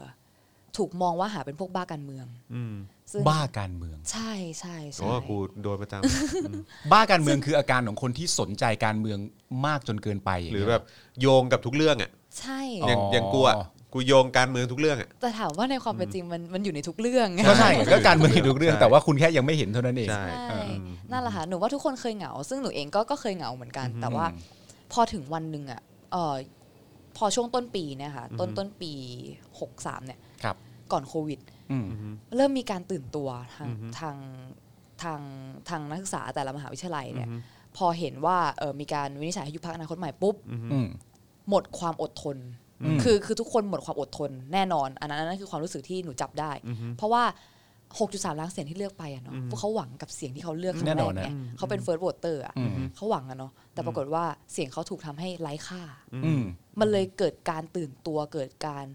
เอ่อโกรธหวงแหนสิทธิ์ของตัวเองและอำนาจของตัวเอง เลยลุกฮือพึบพึบพึบพึบกันขึ้นมา อืม อันนั้นมันมันคือมันเป็นช่วงที่เอ่อเรียกได้ว่าเป็นการบูมอย่างที่ไม่เคยปรากฏมานานม ใช่ าก ครับ ๆแล้ว อยู่ๆมันก็ผุดขึ้นมาเป็นดอกเห็ดเต็มไปหมด แล้ว ครับ ก็ตัวหนูเองหนูก็ได้มีโอกาสออกมาแสดงออกอย่างเต็มที่ก็คือช่วงนั้นด้วยเหมือนกันอืม เพราะฉะนั้น โอเค คือคนก็ออกมาเยอะจริง ใช่ ๆ หลังจากยุบพักอนาคตใหม่ เพราะทีนี้เรารู้แล้วเพราะว่าในความเป็นจริงเนี่ยก็ต้องบอกว่าเราเราเพิ่งมาเห็นน้องมายกัน น่าจะประมาณสักสี่ห้าเดือนที่ผ่านมา ค่ะ เราก็อยากรู้เหมือนกันตั้งแต่เบิกเนตรเมื่อปี 58เนี่ยระหว่างทางทำอะไรมาบ้าง ก็คือมีมีกิจกรรมทำเรื่อยๆมา จนกระทั่งการตื่นตัวมันเกิดขึ้นหลังจากการยุบพักอนาคตใหม่ ใช่ หลังจากนั้นก็คือบูม แล้วเราก็มายก็แสดงเสียงที่คิดมาตั้งนานแล้วอย่างเต็มที่อะไรอย่างงี้ใช่ไหม ใช่ อ๋อ ค่ะ แล้วพอพอถึงช่วงจังหวะที่เราแสดงอย่างเต็มที่แล้วอะค่ะ อืม แล้วปรากฏว่ามันดันถูกจังหวะกับช่วงที่คนให้ความสนใจพอดี อืม คือประชาชนเริ่มที่จะอยากรู้แล้วว่าประชาธิปไตยคืออะไร อืม แล้วที่เขาออกมาพูดพูดออกมาเรียกร้องกันเนี่ย มันเกิดอะไรขึ้นในสังคมบ้าง อืม เราเราเสียผลประโยชน์ยังไงบ้างอะไรอย่างเงี้ย มันเริ่มเกิดอะไรแบบเนี้ยซึ่ง หนูหนูเชื่อว่าไม่ใช่แค่หนูหรอก แม้กระทั่งพี่ไผ่เองหรือหลายๆคนก็ตามที่เคยต่อสู้เพื่อประชาธิปไตยก่อนหน้าเนี้ย ทุกคนดีใจหมดอะ ดีใจฮะ อิ่มเอม เห็นหน้าก็รู้ อิ่มเอมมาก คนนี้ก็เป็นครับ อิ่มเอมค่ะอิ่มเอม คนนี้ก็เหงาม ว่าเนิ่นนาน เพราะว่าเราเราหวังเราหวังเรา อืม รอคอยให้ ไม่ใช่แค่เราที่พูดถึงเรื่องสิทธิ์ของตัวเองอะ อืม เราหวังให้ทุกๆ คนเข้าใจและช่วยกันปกป้องสิทธิ์ของตัวเอง อืม การเมืองในประเทศนี้มันจะได้เข้มแข็งขึ้นได้ หากเรารู้และเฝ้าดูตลอดเวลาว่า จริง ๆ แล้วหน้าที่เราอะคือการเฝ้าดูการทำงานของรัฐบาลนะ อืม เราต้องคอยดูจับตาดูในฐานะผู้เป็นเจ้าของอำนาจ อืม หวงแหนอยู่ตลอดเวลาแบบเนี้ยหนูว่ากระบวนการทางการเมืองมันจะถูกเดินหน้าไปตามตามกระบวนการทางประชาธิปไตยอยู่แบบนี้ไปเรื่อยๆได้ ฮะ คือโอเคมันอาจจะมีปัจจัยอื่นด้วยอย่างเช่นเอ่อรัฐธรรมนูญที่มั่นคงด้วยเอ่อเอ่อรัฐบาลที่ต้องแบบว่าทำหน้าที่เพื่อประชาชนด้วยอะไรอย่างเงี้ยค่ะมันอาจจะมีปัจจัยอื่นๆด้วย แต่ว่าหลักสำคัญน่ะมันคือการที่ประชาชนต้องเข้มแข็ง อืม ด้วยตัวเองก่อน ซึ่งตอนเนี้ยมันส่อแววแสงสว่างมาก ๆ เพราะว่าประชาชนเริ่มไม่ยอมกับอำนาจนิยม เริ่มไม่ยอมกับความเป็นเผด็จการ อืม เริ่มห่วงแหนสิทธิ์ของตัวเองมากขึ้น อืม เราเริ่มรู้แล้วว่า ณวันนี้ฉันสามารถที่จะออกมาสื่อสารกับสังคมได้เช่นเดียวกัน อืม โดยที่ไม่จำเป็นต้องรอให้ใครมาพูดแทนอืมอันเนี้ยคือความสวยงามที่หนูเห็นในตอนนี้หนูรู้สึกว่า คุ้มอ่ะ คุ้มคุ้มค่ากับที่เหนื่อย คุ้มค่ากับที่ทำมาแล้ว แล้วมันมีความหวังแล้วหนูคิดว่า การก่อตัวแบบเนี้ยมันมันมั่นคงได้ในอนาคตอะแล้วมันจะส่งต่อเอ่อค่านิยมหรือว่าความรู้สึกแบบเนี้ยอย่างจุดตอนเนี้ยไปให้คนรุ่นหลังๆได้ คือเราใช้คำว่าในในในความรู้สึกของคนที่ที่ออกมาชุมนุมเองด้วย แล้วก็ออกมาแบบเอ่อเคลื่อนไหวในพื้นที่สาธารณะแบบนี้เราใช้คำว่ามันจุดติดได้แล้วหรือยังฮะในในมุมมองของน้องไม้ สำหรับหนูหนูคิดว่าจุดติด อืม อืม ตอนก่อนหน้านี้หนูอาจจะไม่กล้าพูดอย่างเต็มปาก แต่ตอนนี้หนูกล้าพูดอย่างเต็มปากเลยว่าจุดติด อืม เพราะถามว่านะตอนเนี้ยคนที่ออกมา คนที่ออกมาลงถนนเนี่ย ไม่จำเป็นจะต้องออกมาเพื่อฟังใครพูดนะคะพี่ อืม ใช่ครับ ใช่ฮะ ทุกคนออกมาเพราะว่าฉันต้องการที่จะออกมา อืม และฉันอยากจะออกมาเป็นหนึ่งเสียงหนึ่งคนที่ยืนยันว่า ฉันจะเอาด้วยกับสามข้อเรียกร้อง ฉันเห็นด้วยว่านะตอนนี้รัฐบาลต้องแก้ไขและปรับปรุงตัวยังไง อะไรอย่างเงี้ย ซึ่งอันนี้เป็นเรื่องที่แปลกมากแล้วก็เท่าที่เฝ้าสังเกตดูก็ไม่เคยเกิดลักษณะนี้กับม็อบอื่น ๆ มาก่อน ที่ไม่ได้ต้องการจะมาฟังใครปราศัย แต่ต้องการจะมาเป็นหนึ่งเสียง ใช่ค่ะ ที่เห็นด้วยเท่านั้นเอง คิดว่าลักษณะเด่นของของสิ่งที่เกิดขึ้นนะตอนเนี้ยมันเกิดขึ้นเพราะอะไรคนถึงรู้สึกแบบนี้ได้ เอ่อแน่นอนว่ามันเกิดขึ้นเพราะว่าการตื่นตัวที่มันแพร่หลายอย่างรวดเร็วเนาะแต่จุดเริ่มต้นของการตื่นตัวอันเนี้ย หนูว่าปฏิกิตัวเลขปฏิกิริยาที่สำคัญมันก็คือประยุทธ์อยู่ดี อ๋อเขาทั้งหมดอยู่แล้ว เขาทั้งวัน คือคือเอ่อรัฐบาลประยุทธ์จันทร์โอชาค่ะทำให้เราเห็นชัดเจนมากขึ้นว่าอะไรคือความเป็นเผด็จการ อะไรคือความเป็นประชาธิปไตย อืม และเผด็จการนั้นแย่กับเรายังไง อืม รัฐบาลชุดนี้เป็นตัวเร่งปฏิกิริยาที่ทำให้ประชาชนไทย อยากจะทำความเข้าใจกับประชาธิปไตย ให้รวดเร็วมากขึ้น ฮะ เพื่อที่เขาจะได้ป้องกันสิทธิ์ของตัวเอง อืม จากรัฐบาลแบบพวกคุณ อ่า ค่ะ อืมก็คือหมายว่าหลักการกระทำ อืม หลักคำพูด หลักบทสัมภาษณ์ที่เขาพูดออกไปสู่เข้าหูประชาชนชาวไทยเนี่ยก็คือแต่ละอย่างเนี่ยคือตัวที่เป็นตัวเร่งทั้งนั้น ใช่ค่ะ ที่ทำให้เราเห็น ใช่ ถึงทัศนคติ แล้วก็ ใช่ แบบเขาเรียก a เจนดาของเขาอะ นี่มึงจะพูดให้เราขอบคุณเขาเหร อ ทำอะไร กูไม่อยากขอบคุณแม่งนะ จริงๆแม่ง ใช่ อืม เราเรา งเกลียดแม่งใช่ไหม คือหนูอ่ะเอ่อโอเค มันมีอิทธิพลมาจากมาจากการก่อตัวของการรัฐประหารของ อืม ประยุทธ์จันทร์โอชาของรัฐบาลชุดนี้ ส่วนหนึ่งเราปฏิเสธไม่ได้มันมีจริง ๆ ซึ่ง ครับ ซึ่งเป็นตัวเร่งสำคัญที่ทำให้เราเรียกได้ว่าเอ่อเขาจะใช้คำว่ารู้เช่นเห็นชาติ อืม อย่างชัดเจนมากขึ้นว่า อืม โอเค รัฐบาลประยุทธ์จันทร์โอชาเนี่ยแย่นะ อืม ทำกับเราไม่ดีนะ อืม แล้วเผด็จการแบบว่าเผด็จการคืออะไร เมื่อก่อนเรายังงงๆอยู่เลยเผด็จการสรุปแล้วมันอะไรยังไงกันแน่อะไรอย่างเงี้ยนะคะ ก็มันทำให้เห็นชัดขึ้น แต่ว่าเอ่อเมื่อเมื่อเหตุการณ์มันเกิดขึ้นอย่างรวดเร็วแบบนี้ ครับ สิทธิ์และผลประโยชน์ของเราที่เคยถูกริดรอนไปก่อนหน้านี้ อย่างรวดเร็วด้วยเช่นเดียวกันเนี่ยเราแค่รู้สึกตัวอย่างเดียวไม่ได้ เราต้องตั้งคำถามด้วยว่าเราจะแก้ไขมันยังไงด้วย อืม คือในฐานะที่เราเห็นปัญหาแล้ว แล้วเราเป็นเจ้าของอำนาจนะ เรารู้ถึงปัญหาแล้ว และเราจะแก้ไขปัญหาที่รัฐบาลนี้ทำออกมา ในตอนเนี้ยอย่างไร อืม ได้บ้าง หนูว่าหนูว่ามันมันมันจะเป็นสเต็ปขั้นตอนอย่างเงี้ย อืมอืม อืม เพราะฉะนั้นคือ โอเค เอ่อเราเราพูดกันได้ใช่ไหมว่า งั้นดูท่าทางการต่อสู้ครั้งนี้ ก็คงใช้เวลาพอสมควร ค่ะ อืม คือมันก็เป็น แน่นอน การต่อสู้ระยะยาว ใช่ค่ะ อือฮึ สำหรับหนูหนูหนูรู้ตั้งแต่ช่วงแรก ๆ เลยว่าครั้งนี้ยาวแน่ อืม อืม แล้วประเด็นคือครั้งนี้เนี่ยที่ที่พูดเนี่ยเราต้องจำกัดความเลยว่าครั้งนี้คืออะไรนะ อืม ครั้งนี้มันคือการที่ภายในรัฐบาลประยุทธ์เนี่ยช่วงรัฐบาลประยุทธ์ที่ประยุทธ์เอ่อมีอำนาจมาเนี่ย อืม จนจบเนี่ยแน่ๆคือครั้งนี้นี่คือช่วงนี้ของหนู อ๋อ โอเค อ่า เข้าใจ โอเค แต่แต่ในความเป็นจริงแล้วนะคะ ถ้าเราพูดกันถึงเรื่องการต่อสู้เพื่อประชาธิปไตย อืม มันจะอยู่กับเราไปตลอดกาล อืม อืม มันจะไม่มีวันสิ้นสุด มันจะไม่มีช่วง มันจะไม่มีครั้งนี้หรือครั้งหน้า ครับ แต่มันคือตลอดช่วงชีวิตของเรา ซึ่งเอ่อในครั้งนี้จุดประสงค์หลักมันอาจจะเป็น 3 ข้อเรียกร้อง อาจจะเป็นรัฐธรรมนูญฉบับใหม่ที่เราต้องการอยากจะได้ แต่ในระยะยาวที่ไม่ใช่ครั้งนี้ที่การต่อสู้เพื่อจะเพื่อประชาธิปไตยตลอดชีวิตเนี่ย มันคือการยืนหยัดเพื่อสิทธิของตัวเอง อืม เพื่อปกป้องสิทธิ์อำนาจ เสรีภาพอันเป็นของประชาชน เพื่อให้เพื่อเพื่อรักษาตรงนี้ไว้ให้มั่นคง เพื่อส่งต่อให้ประชาชนรุ่นต่อต่อๆไป อืม อย่าให้ใครเอาเอาอำนาจบาดใหญ่ เอาอาวุธ เอากำลังทหาร มาริดรอนอำนาจของประชาชนในส่วนตรงนี้ได้ อืมอืม เราเราต้องปลูกฝังความคิดแบบนี้ให้กับคนในสังคมให้แพร่หลายให้ได้มากที่สุด และหลังจากนี้พวกเขาจะปกป้องพลังของตัวเองกันได้ อืม โดยที่ไม่จำเป็นต้องรอใครแล้ว อืมอืม แล้วหนูบอกเลยว่าหากมันเกิดขึ้นจากเอ่ออำนาจที่เรารู้ตัวได้ด้วยตัวเองอย่างเงี้ยค่ะ มันจะเข้มแข็งมากจนแบบว่า เมื่อวันหนึ่งที่มีคนจะกระทำผิดต่ออำนาจของประชาชน ประชาชนจะจะรู้ตัวเองว่าเนี่ยมันผิดแล้ว และฉันต้องออกมาปกป้อง ซึ่งคนเดียวมันอาจจะยังน้อย อืม แต่ถ้ามันแพร่หลายแล้วทุกคนออกมาพร้อมกัน ลองคนสักล้านคนสีออกมา อืมอืม รัฐบาลนั้นจะทำอะไรได้ ดูอย่างตรงนี้เป็นตัวอย่างก็ได้ ถ้าคุณออกมาเรียกร้องสิทธิของตัวเอง ณ วันนี้เนี่ย คุณมีพวกแน่นอน อืม ค่ะ พวกเยอะด้วย อืมอืมแต่เมื่อกี้ที่เราพูดถึงเนี่ยก็คือเป็นเหตุการณ์ที่เกิดขึ้นที่โรงเรียน มาจนถึงมหาวิทยาลัย ค่ะ มาจนถึงแบบเหตุการณ์บนท้องถนนหรืออะไรก็ตาม แต่หนึ่งที่ที่เรายังไม่ได้ไปแตะนิดนึง ซึ่งขออนุญาตหน่อยละกันนะครับ ก็คืออย่างที่บ้านอย่างเงี้ยฮะ อ๋อ เออเป็นยังไงคือแบบว่าเรากา การ รเมืองในบ้าน การเมืองในบ้าน ทัศนคติของเรากับคนในครอบครัวหรือว่าเอิ่ม มีความกังวลเกิดขึ้นไหมในครอบครัวอะไรเงี้ยซึ่งมันเป็นเรื่องปกติอยู่แล้วที่ที่แบบว่าถ้าถ้าเราออกมาสู่พื้นที่ตรงนี้มันก็มันก็ย่อมต้องกระทบอะไรหลาย ๆ อย่าง ค่ะ เป็นยังไงฮะกับกับ ก็ กับที่บ้านอ่ะ สถานการณ์ไม่น่าเป็นห่วงค่ะไม่น่าเป็นห่วง อ่ะ โอเค นะฮะ ใช่ เพราะว่าเอ่อที่บ้านหนูก็ เขาไม่ได้ขาดไม่ได้ขาดอุดมการณ์เรา คือเขาไม่ได้ขัดแย้งกับอุดมการณ์เราเลย เขามีความคิดเห็นที่ค่อนข้างไปในทิศทางเดียวกันกับเรา อืม แต่ว่าสิ่งหนึ่งเลยคือเขารู้สึกว่ามันอันตราย ครับ แล้วเขาเป็นห่วงเรื่องความปลอดภัยมากกว่า แล้วก็เอ่อเรื่องหนึ่งที่มันอาจจะเป็นค่านิยมของคนรุ่นเก่าๆค่ะ ครับ ก็คือการที่ว่า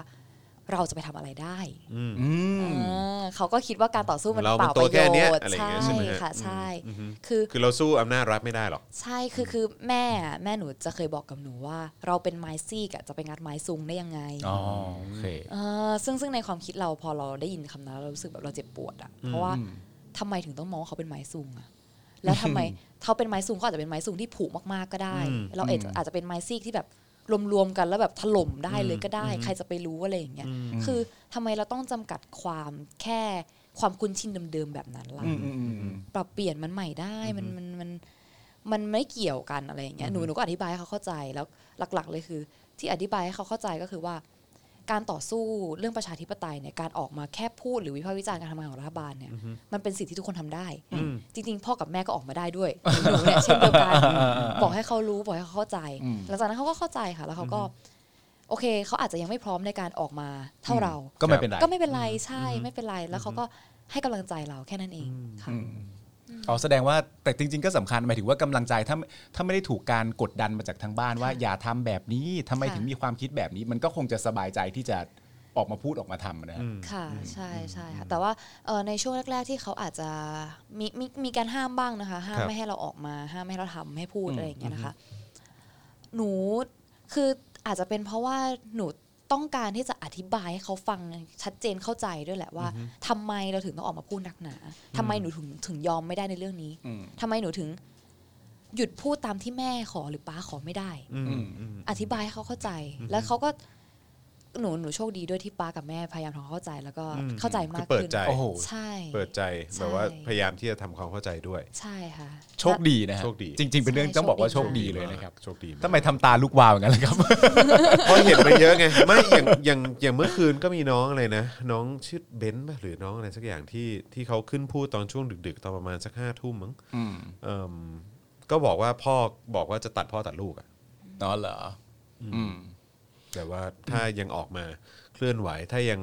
เรียกร้องเรื่องของการปฏิรูปสถาบันอะไรแบบนี้ ใช่ แต่ว่าในความเป็นจริงบางทีผมก็มีความรู้สึกว่าไอ้ความเกรงใจของพ่อแม่ในรุ่นของของเราเนี่ยบางทีมันก็คือการเกรงใจเกินขอบเขตครอบครัวตัวเอง เช่นบังเอิญพ่อรู้จักกับเพื่อนคนนี้ แล้วเพื่อนคนนี้เขาอยู่ตำแหน่งอันนี้ที่เป็นนั่นนู่นนี่พอดีอะไรเงี้ยมันก็เหมือนมันก็เหมือนเป็นการเกรงใจองค์ประชุมของตัวเขาเองอ่ะ เขาเรียกว่าโครงสร้าง โครง ระ ส บบ ร้าง เดิม อ่า แบบระบบอุปถัมภ์ อืม ระบบเอ่ออำนาจนิยม อ่า ระบบอาวุโสอะไรต่างๆ ที่มันแบบที่มันยังคงยึด อืม ติดอยู่กับคนเจเนอเรชันนั้นน่ะเนาะ ไม่แต่ว่าของ คิด ของ มัน ข ค่ อน ง ข้าชัด ของน้องมายที่คุณพ่อคุณแม่เป็นห่วงเนี่ยมันเป็นเพราะว่าน้องมายไม่ได้เป็นไม่ได้เป็นคนมาร่วมชุมนุมไงน้องมายคืออีกหนึ่งขั้นของอันนั้นไปอีกทีหนึ่งอ่ะมันก็อาจจะต้องมีความเป็นห่วงจากในฐานะลูกสาวอะนะครับไม่ได้ไม่ได้ไม่ไม่ได้หมายถึงตัวคอนเทนต์หรือว่าอะไรต่างๆกันานะก็แบบว่าลูกสาวเราออกมาทำอะไรแบบนี้อะไรเงี้ย การการชุมนุมครั้งไหนฮะที่ที่ถือว่าเป็นการใช้คำว่าอะไร เปิดตัวชัดเจนเดบิวต์ เดบิวต์ว่า เดบิวต์แบบว่าในใน มา ฐ ย นะ มาแล้ว ที่ จ้า เออในฐานะที่ที่แบบคนก็รู้จักว่า เอ้ย เราก็ถือว่าเป็นเป็นเป็นคือณเวลานั้นก็อาจจะยังใช้คำว่าเป็นแกนนำได้ได้ ค่ะ ได้อยู่ ได้อยู่ นะเพราะว่าคือทุกวันนี้เราก็เราก็พยายามส่งเสริมว่าทุกคนคือแกนนำ ใช่ค่ะ ไหมฮะแต่ว่าแต่ว่าตอนเอ่อตอนนั้นเนี่ยที่ที่ถือว่าเป็นการชุมนุมที่ทำให้คนทำให้คนแบบว่าอาจจะคุ้นหน้าคุ้นตาเรามากยิ่งขึ้น หรือว่ารู้จักเรามากยิ่งขึ้นเนี่ยมันมันคือมันคือการชุมนุมครั้งไหนฮะ หนูคิดว่าน่าจะเป็นหมอแพรรี่ อ๋อ เพราะว่าห กี่ นู เดือนที่แล้วนะ ทีเด็ดเลยอันนั้น สาม น่ะ สิงหา สามอ๋อ เออครับผม เพราะว่า ฮ หนู เป็นการเป็นการชุมนุมเคาะเพดานละ ครั้งเดือาดครั้งเดือด ครั้งเดือดเลย ค่ะ เออครับ คือ ผม เอ่อหมอแพรรี่อะค่ะ หนูเป็นคนจัด อืม ก็คือเป็นคนจัดในนามกลุ่มมหานครเพื่อประชาธิปไตย ร่วมกับ ฮะ มอเกษตร ม ครับ อืมฮึ ทำร่วมกัน อืม ก็เลยครั้งนั้นเลยเป็นเวทีแรกที่หนูเป็นคนจัดจริง ๆ แล้วก็เป็นคนทำงานนั้นจริง ๆ แล้วก็ได้ขึ้นปราศัยครั้งแรก อันนั้นคือครั้งแรกที่ขึ้นปราศัย ครั้งแรก อ๋อ ใช่ค่ะครั้งแรก เดบิวต์ เดบิวต์ไงถึงบอกนะเป็นเป็นการเดบิวต์ เดบิวต์ เป็นไงฮะไอ้ไอ้ครั้งนั้นครั้งแรกเลยคือว่ามันมันคือโอเคคือจะพูดยังไงดี เพราะว่าคือคือตอนนั้นมันอาจจะยัง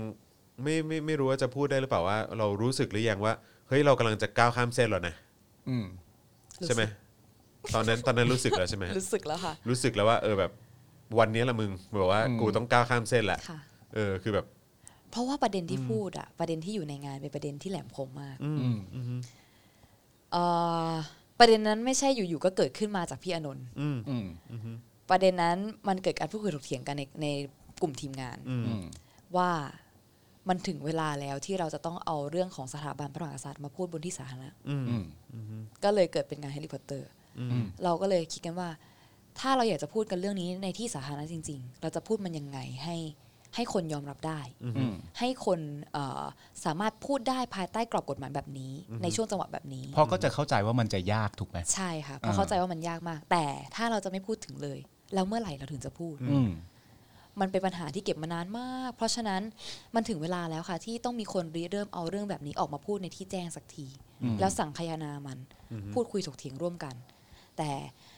พอเอองานวันที่ 3 สิงหาค่ะ ทุกคนก็ได้พูดคุยกัน ว่าโอเค ถ้างั้นเราจะพูดเรื่องนี้ อืม แล้วจะพูดยังไง อืม ก็เลยใช้เอ่อธีมของหนังแฮร์รี่พอตเตอร์ อืม กับวอร์มอร์อะไร มา อ่ะ ใส่ใช่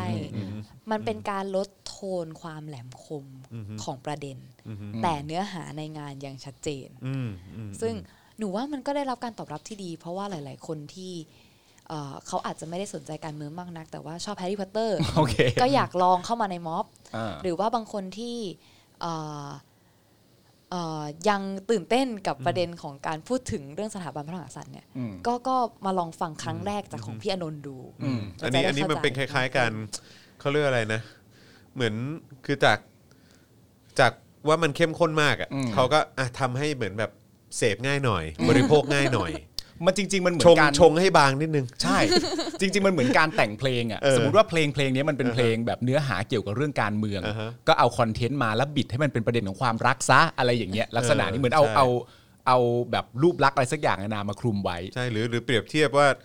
อะไรนะเอ่อ he who cannot be named อะไรอะไร คนที่เราไม่ควร ค เอ่ น ยนะ ที่คนที่เราไม่ควรเอ่ยนาม ค่ะ แต่ว่าเราเปรียบเทียบให้เห็นว่าคนที่เราไม่ควรเอ่ยนามใน เออ สังคมนี้ นั่นแหละ เป็นอย่างไร เอออ อะไรอย่างเงี้ยเออจะได้เชื่อมโยงได้ง่ายขึ้น เออ เออ แต่แต่ที่พี่อยากรู้จากไม้ก็คือว่าโอเค ด้วยเรื่องของคอนเทนต์ที่จะจัดขึ้นในม็อบของแฮร์รี่เนี่ยเรารู้แล้วว่า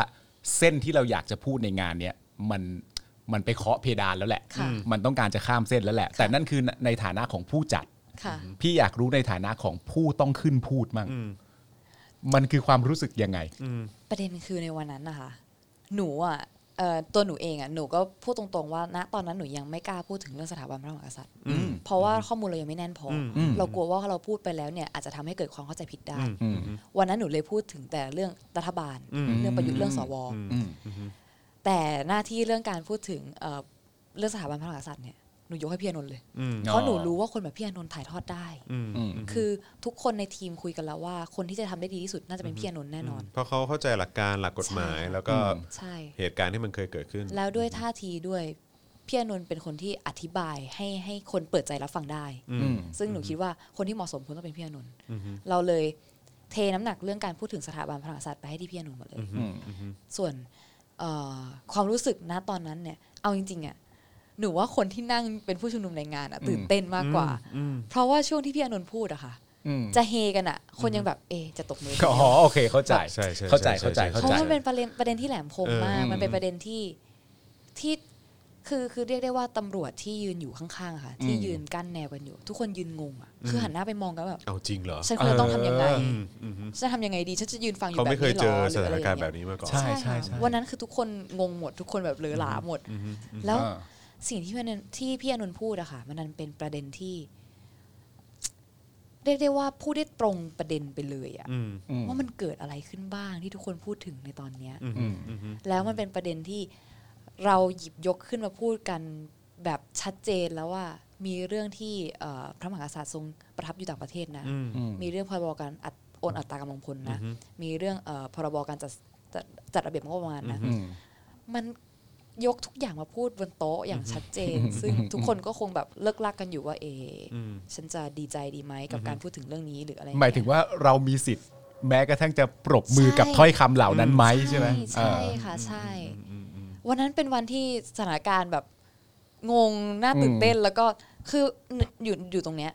วันเนี้ยหนูมานึกย้อนดูอะ อืม วันนั้นเป็นวันที่น่าจดจำมาก โอ้ใช่ฮะ ผมว่าผมว่าเผลอๆจบเทปนี้ไปอ่ะ อืม คนอาจจะย้อนไปดูการปราศัย ใช่ วันั้น ขขององ พี่อานนท์ ของของคุณของธนาโนนท์ ค่ะ ในม็อบแฮร์รี่พอตเตอร์ก็ได้นะ เออแต่ว่าผมไม่ได้แปล คื ก อ ใจ ยอดอาจจะแบบกลับมาพรวดอีกครั้งก็ได้เพ เพ ราะ ราะ ว่า ว่ามั มันก็อืม เพราะว่าตัวของทนายอานนท์ก็เคยสัมภาษณ์ในรายการหนึ่งแล้วเขาก็บอกในแง่นี้อยู่แล้วว่า ถ้าคิดจะพูดเรื่องสถาบันพระมหากษัตริย์แล้วอ่ะก็ต้องพูดกันตรงๆ พูดแบบ พราะถ้า เปิดเผย เปิดเผย เพราะถ้าเกิดว่าอ้อมค้อมอ่ะยิ่งซวย ถ้าจะพูด ใช่ ก็พูดให้เข้าใจกันเลยดีกว่าเออเป็น ใช่ คือ คือจริงๆ เรื่อง เรื่องเนี้ยค่ะ ถามว่าก่อนหน้าที่จะเปลี่ยนแปลงการปกครองอะตั้งแต่ยังเป็นสมบูรณาญาสิทธิราชเนี่ย ฮะ ไพร่หรือว่าทาสหรือว่าเอ่อคนที่มีสตินาต่ำกว่าเนี่ยสามารถวิพากษ์วิจารณ์เอ่อสถาบันได้ไหม หรือว่าองค์พระมหากษัตริย์ได้ไหม มีการพูดถึงได้ คือตามตามกฎหมายอ่ะมันมีการพูดถึงได้ แต่ว่าเอ่อถ้าเป็นการพูดถึงในเชิงให้ร้ายหรืออะไรอย่างเงี้ยโอเคก็ว่ากันไปตามกฎหมาย แต่ว่ามันมีพื้นที่ที่ให้คนยังพูดถึงกันได้อยู่ ถกเถียงกันได้อยู่ วิพากษ์วิจารณ์กันด้วยความสุจริตใจได้อยู่ อืมอืม แต่อาพอพอเมื่อมีการเปลี่ยนแปลงการปกครองใช่ไหมคะ แล้วก็มีการเอ่อประกาศใช้หนึ่งสอง อืม ขึ้นมาเนี่ย แล้วได้มีการเพิ่มโทษในเมื่อปี 19 จากเอ่อโทษสูงสุด 7 ปีเป็น 3-15 ปีเนี่ย อืม หนูว่ามันเป็นมันมันเป็นเขาเรียกว่าอะไรอ่ะ มันเป็นการพยายามจำกัดกรอบอ่ะ อืม คือคือจำกัดกรอบการพูดคุย คือจุดประสงค์แรกหนูคิดว่ากฎหมายมาตรา112อ่ะจะเอามาใช้เพื่อจำกัดกรอบอันเนี้ยมันได้มันมันมันตาม อืม ตัวบทมันเนาะคือห้ามหมิ่น ห้ามเอ่อวิพากษ์วิจารณ์หรืออะไรอย่างเงี้ยนะคะ ตัวบทกฎหมายมันอ่ะมันมันมันมันคงออกแบบมาเพื่อให้มีการจำกัดกรอบ อืม แต่หลังจากนั้นน่ะการบังคับใช้ในแต่ละรัฐบาลที่บังคับใช้กฎหมายตัวเนี้ย รัฐบาลประยุทธ์ทำให้เราเห็นชัดสุดเลยว่า ใช้เพื่อปิดเลย อืม ซึ่งมันขัดกับหลักกฎหมา ใช้ ย เพื่ ที่ อ มีมาในตคุกคาอมคน น แร อื่ ก น อืม ใช่ ถามว่ามันถูกต้องตามหลักกฎหมายที่มีมาในตอนแรกไหมไม่ไม่ถูกต้องเลย อืม กฎหมายมาตรา112 เป็นเพียงการจำกัดกรอบในการพูดถึงในการวิพากษ์วิจารณ์กัน แต่ต้องไม่เป็นการปิดพื้นที่ไม่ให้มีการพูดคุยกันเลยในสังคม ซึ่ง เหตุการณ์วันแฮร์รี่พอตเตอร์ไม่แปลกเลยที่ทำไมทุกคนยังอ้ำอึ้งๆเพราะว่าเขาไม่เคยมี มันไม่ พื้น เคย ที่มานาน เออ มากแล้ว ในการพูดคุย อืม พื้นที่เขาถูกปิดด้วยมาตรานี้มาโดยตลอด อืม ใครจะพูดถึงสถาบันพระมหากษัตริย์ต้องกังวลว่าฉันจะโดน 112ไหม อืม ซึ่งถามว่าเนี่ยมันสร้างความมันสร้างความเข้าใจแบบผิดๆอย่างอย่างนี้อย่างอย่างอย่างเงี้ยให้คนในสังคมอ่ะแล้วมันเหมาะสมแล้วเหรอมาตรานี้ อืม แล้วก็น่าสนใจนะที่มีมาหลายทศวรรษแล้วอ่ะ อืม แล้วก็ เราก็ ไม่ค่อยรู้สึกรู้สาอะไร เราไม่เอะอะไรกันเนาะ เออ ค่ะ เข้าใจปะคือแบบว่ามันเหมือนแบบเป็นฟิลแบบเอ๊ะแปลกเนาะถ้าเกิดว่า ไม่หรอกผมว่า ทุ อาจ กอ จะ ย่าง มี มันถูกต้องมันบริสุทธิ์มัน เออ ดีมันอะไรต่างๆเนี่ย เข้าใจ ทำไมต้องมีอันนี้ อืม มาไว้มาค้ำไว้วะ เอออแต่ผมว่าคน ซึ่งซึ่งอันนี้ผมผมผมก็ยอมรับว่าที่ เออ ผ่านมาผมก็ผมก็ไม่เคย ผมก็อาจจะตั้งตอนเด็กๆอะนะเอออ ม ก่อนที่จะเริ่มเข้าสู่วงการหรืออะไรก็ เออ ตามแล้วแบบว่ามันรู้ข้อมูลอะไรพวกนี้มากขึ้นเนี่ยก็คือแบบก็ไม่เคยเอะใจ แต่ว่าผมว่ามันก็มันก็คงจะมีคนเอะใจนะ แต่หมายถึงว่าหลังจากเอะใจเสร็จเรียบร้อยแล้วเนี่ยก็บังเอิญไปได้คำตอบกับตัวเองด้วยอาจจะแบบเพราะถูกกดขี่มานานอะไรเงี้ยก็อาจจะไปจบที่ว่ามันเป็นเช่นนั้นแหละ อืมแต่มันเป็นเช่นนั้นแหละเออใช่ คือไม่รู้ว่าจะหาต่อความยาวสาวความยืดอะไรแบบ เอ นี้ อ เออมันเป็นอย่างนี้ก็เป็นอย่างนี้แหละอะไรเงี้ย ไม่แล้วผมแค่รู้สึกมันมีความย้อนแย้งไงกับการที่มีตัวตัวมาตรานี้ออกมา แล้ว อืม ในขณะที่ก็พร่ำสอนกันแล้วก็มักจะพูดกันเสมอแบบว่าเอิ่ม อืม เป็นยิ่งใหญ่ดียังไง อะไรคน อืม ดีตกน้ำไม่ไหล ตกไฟ ฟ ไม่ ไม่ ไหม้ ไหมทองแท้ต้องไม่แพ้ อ่า ไปอะไรต่าง อ่า ๆ คือแบบว่าคือถ้าถ้าอันนั้นคือคือ represent คือเขา อ่า เรียกอะไรเป็นตัวแทนของความดีอ่ะ อ่า ใช่ไหมแล้วทำไม อืม จะต้องมี อะไรมาปกป้องมากมาย มีกฎหมายอะไรมาปกป้องที่ อืม ที่น่ากลัว อืม และเด็ดขาดและ อ่า และแบบละเมิดสิทธิมนุษยชนขนาดเนี้ย อ่าปกป้องจนน่าสงสัย ใช่ใช่ใช่ใช่ใช่ใช่ใช่ใช่ใช่ใช่ใช่คำเนี้ยเออ เออ ใช่ใช่ก็เลยแบบว่า เออว่ะผมไม่เคย ไม่เคย ตอนตอนหมายถึงว่า อ่า เมื่อก่อนน่ะเด็ก ๆ แล้วผมก็ อ่า เชื่อว่าคนจำนวนมากก็เหมือนก็คง อืม ก็คงไม่เคยเอะใจตรงจุดนี้มาก่อน จนมีการ อ่า ณณวันนั้นมีการหยิบยกขึ้นมาพูดกัน แต่ว่าเอาจริง ๆ ป่ะ อืม คือแบบว่าผมว่าคนอาจจะเริ่มเอะใจเมื่อโตขึ้นมาหน่อย อืม แล้วเรื่องเหล่านี้ อืม มักจะถูกเมาส์กันในบ้าน อ่า ในที่ปิด อ่า ในครัวเรือนมากกว่า เหมือน เป็น เออใช่ไหม ยิ้มเหมือนเป็น ใช่ไหมใช่ไหม ใช่ไหมครัเออบบาย โอ้ย เพราะฉะนั้น เรื่องนี้ เพราะฉะนั้นคือคือมันก็แสดงให้เห็นอยู่แล้วว่า เชี่ยมันมีอะไรผิดปกติอยู่นะ ใช่ เออ ใช่ ใช่ ถาม ไห ว่า ถ้าเราต้องมานั่งซุบซิบ เออ กันแบบเนี้ยเข้าใจป่ะแบบเฮ้ยมันมีอะไรผิดปกติแล้วที่บอก ของ ว่า ไมค์คือยังไง เออ คือโอเคค่ะเราเราต้องพูดกันตรงๆ ว่าทุกบ้านพูดถึงอยู่ แล้วเรื่อง แน่นอน เออ แน่นอน เออเออ เออฮะ เราเราเราไม่ต้องสงสัยกันเลยว่าทุกบ้านจะต้องมีเรื่องนี้อยู่แล้ว อ่า ถึงแม้อาจจะไม่มีการพูดถึงชื่อตรง ครับ อืม ผม ๆ แต่ว่ามีการพูดคุยกันท็อปิกเนี้ย เออครับ แน่ ผม นอน แล้ แล้ว ว ก็ ก็ ย่ออะไรก็ต่างๆ ก็ ครับ แล้วเป็นเชิงซุ ก็ บ เดา ซิบ กัน นิ ได้ นทาด้ ใช่ วย อืม ซุบซิบในเรื่องลับด้วย อืม ซึ่งเห ซึ่ง มาะสม จริงหรือเปล่าก็ไม่รู้ ใช่ เออใช่ไหมฮะ แต่ว่ามันก็เป็น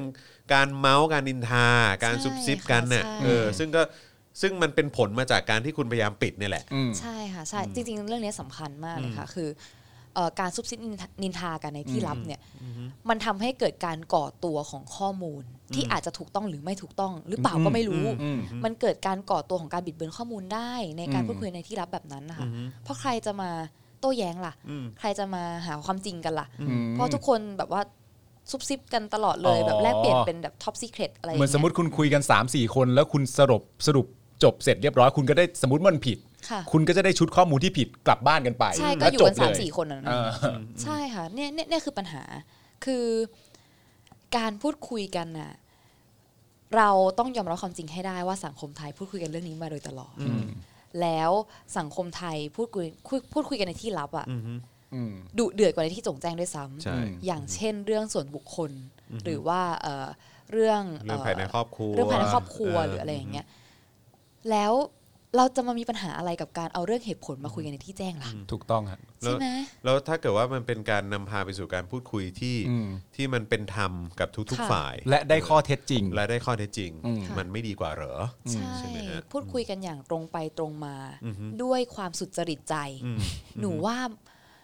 มันมีอะไรที่ไม่ดีบ้าง อืม หนูว่ามันดีนะ คือถ้าเป็นคำแซวนี่ฮาเลยนะแบบที่เขาชอบพูดกันแบบ มันไม่เหมาะสมที่คุณจะเอาเรื่องนี้มาพูดอะไรอย่างเงี้ยแล้วเราก็แบบอืมมึงก็พู ด มึงก็พูด รู้รู้กันอยู่ รู้ อะ มันก็ เออ พูด อยู่บ้านก็คุยอ่ะ เออ ก็หมอนเอออะไรอย่างเงี้ย แล้วแล้วในฐานะของมายที่เป็นผู้จัดงานวันแฮร์รี่พอตเตอร์ขึ้นพูดด้วย และมีทนายอานนท์มาพูดด้วย ค่ะ หลังจากงานวันนั้นมันสิ้นสุดลงอ่ะ จะออกหัวออกก้อยก็แล้วแต่แต่พวกเราก็ได้พูดมันออกไปแล้วเนี่ย เป็นยังไงกันบ้างหลังจากงานวันนั้นมันจบลง ดีใจค่ะ ดีใจ โอเค ดีใจดีใจเลยค่ะ อืม คือรู้สึกว่างานออกมาสมบูรณ์แบบมาก อืม เพราะว่าคือคือพวกหนูนิยามคำกับกับเพื่อนๆ ว่างานวันที่ 3 สิงหาค่ะมันคือการแง้มฝ้า แบบว่าแง้มรูเล็กๆ ให้เรามีอากาศหายใจมากขึ้น ให้มีแสงส่องลงมาสักนิดหนึ่ง อืม ซึ่งมันเป็นอย่างนั้นจริง อืม ๆ แล้วหนูว่ามันก็เป็นปรากฏการณ์ที่ดี ซึ่งมันค่อยๆขยับ พอมาวันที่ 10ปุ๊บเพื่อพวกเพื่อนธรรมศาสตร์และการชุมนุมก็ทำลายฝ้าเพดานทิ้งเลย ขยับสเต็ปขึ้นไป ซึ่งหนูว่าตรงเนี้ยมันกำลังสวยกำลังดี อืม ถามว่าถ้าวันนั้นไม่มีวันที่ 3 กับวันที่ 10 วันเนี้ยณปัจจุบันเนี้ยคนจะพูดถึงสถาบันพระมหากษัตริย์อะกันแพร่หลายขนาดนี้ไหม อืม คนจะกล้าพูดกันมากขนาดนี้ไหมมันต้องมีคนเปิด อืม เมื่อเปิดแล้วเราอาจจะต้องมาลุ้นกันอีกทีหนึ่งว่า ประเด็นที่เราเปิดนั้นฉันทามติของสังคมเป็นอย่างไร อืม แต่อันนั้นก็ต้องเป็นส่วนที่เราต้องยอมรับให้ได้ เพราะว่ามันจะถูกจะผิดจะเหมาะสม หรือจะไม่เหมาะสมมันขึ้นอยู่กับสังคมนี้เห็นตรงกันว่าอย่างไรบ้าง มันไม่ใช่อยู่แค่ที่แค่ตัวเรา หลังจากวันนั้นมานี่คือเราเราคือแบบการการเชื่อมต่อกันระหว่าง คือผมผมเชื่อว่า อันนั้นก็ถือว่าเป็นการชุมนุมครั้งหนึ่งที่ที่นำพาไปสู่การชุมนุมอื่น ๆ ของหลาย ๆ กลุ่มหลาย ๆ ฝ่ายด้วยนะครับ ค่ะ คืออันนี้อันนี้ที่ที่สงสัยหรือว่าอยากจะรู้นิดนึงก็คือว่า เวลาเวลาคุยกันระหว่างกลุ่มระหว่างกลุ่มเนี่ยคือ ค่ะ คือผมเชื่อว่าแต่ละกลุ่มก็คงจะมีเขาเรียกว่าอะไรอะแบบสุดที่เท่าไหร่เออเป้าหมายเป็นยังไงอะไรก็คงแตกต่างกันไป แต่ว่า ค่ะ แต่แต่ก็เชื่อว่าก็คอยสนับสนุนส่งเสริมกันอยู่แล้วอะ ใช่ เออ ค่ะ แต่ว่าแต่เวลาคุยกันหรือดีลกันนี่คือทำยังไงฮะแบบว่าในในเหล่าแกนนำผู้ชุมนุมทั้งหลาย ก็ถ้าหากเอ่อคือในในเรื่องการส่งเสริมกันเราส่งเสริมกันอยู่แล้วนะ ครั คะ บ เพราะว่าเราสนับสนุนการต่อสู้เพื่อประชาธิปไตยกันอยู่แล้ว ไม่ว่าใครจะขับเคลื่อนประเด็นไหนก็เป็นการขับเคลื่อนทางสังคมเช่นเดียวกันเหมือน ค กั รั น บ เอ่อ แต่คือแต่คือตอนนี้เนี่ยเวลาเวลาชุมนุมเนี่ยคือเอ่อไม่ได้ไม่ได้เป็นในลักษณะที่ว่าทุกกลุ่มรวมกัน ค่ะ แล้วก็จัดอีเวนต์นี้ขึ้นมา ค่ะ แต่ก็จะเป็นว่ากลุ่มนี้จัดอีเวนต์นี้นะอ่า ค่ะ กลุ่มอื่นๆก็ช่วยสนับสนุนโปรโมทอะไรช่วยอะไรกันได้ก็ช่วยกันไป ค่ะ เป็นมันเป็นอย่างนี้ใช่ไหมฮะ ใช่ค่ะ อ่า เป็นประมาณ โอเค นี้ค่ะคือ คือหลาย ๆ กลุ่มเนี่ยก็จะมีประเด็นของตัวเองเนาะ ครับ จะมีเอ่อวิธีการแสดงออกของตัวเองที่แตกต่างกัน สไตล์ของตัวเอง ใช่ เป็นสไตล์ของตัวเอง เพราะฉะนั้นเอ่อสิ่งที่พวกเราทำได้ค่ะ ไม่ใช่การที่ยุบทุกอย่างลงเป็นก้อนเดียว อืม ทำอย่างนั้นมันก็มันก็ขัดกับประชาธิปไตยอีก เพราะประชาธิปไตยคือความหลากหลายเนาะเราก็ส่งเสริมในส่วนที่เป็นปัจเจกของแต่ละองค์กร คือใครมีความปัจเจกอะไรของใครนำเสนอเต็มที่เลยเนี่ยคือความสวยงาม อืม อย่างเช่นม็อบเสรีเธออย่างเงี้ยหรือว่าเอ่ออย่างเช่นตอนนั้นของหนูกลุ่มม็อบที่ทำแฮร์รี่อะไรอย่างเงี้ยเรามีประเด็นที่เราอยากจะพูด และเราเอ่อ represent มันออกมาด้วยความภูมิใจด้วยความเอ่อด้วยการวางแผนมาอย่างเต็มที่แล้ว แล้วทำมันออกมาให้ให้แสดงถึงเอ่อข้อเรียกร้องของเราให้ได้มากที่สุดเนี่ยแล้วคนอื่นๆก็ช่วยกันส่งเสริมหนูว่าอย่างเงี้ยมันมันโอเคมันมันมันเวิร์กมากในตอนนี้ แล้วก็มันทำให้แต่ละกลุ่มแต่ละก้อนและแต่ละประเด็นเข้มแข็งกันได้ด้วยตัวด้วยตัวเองด้วย ซึ่งเออ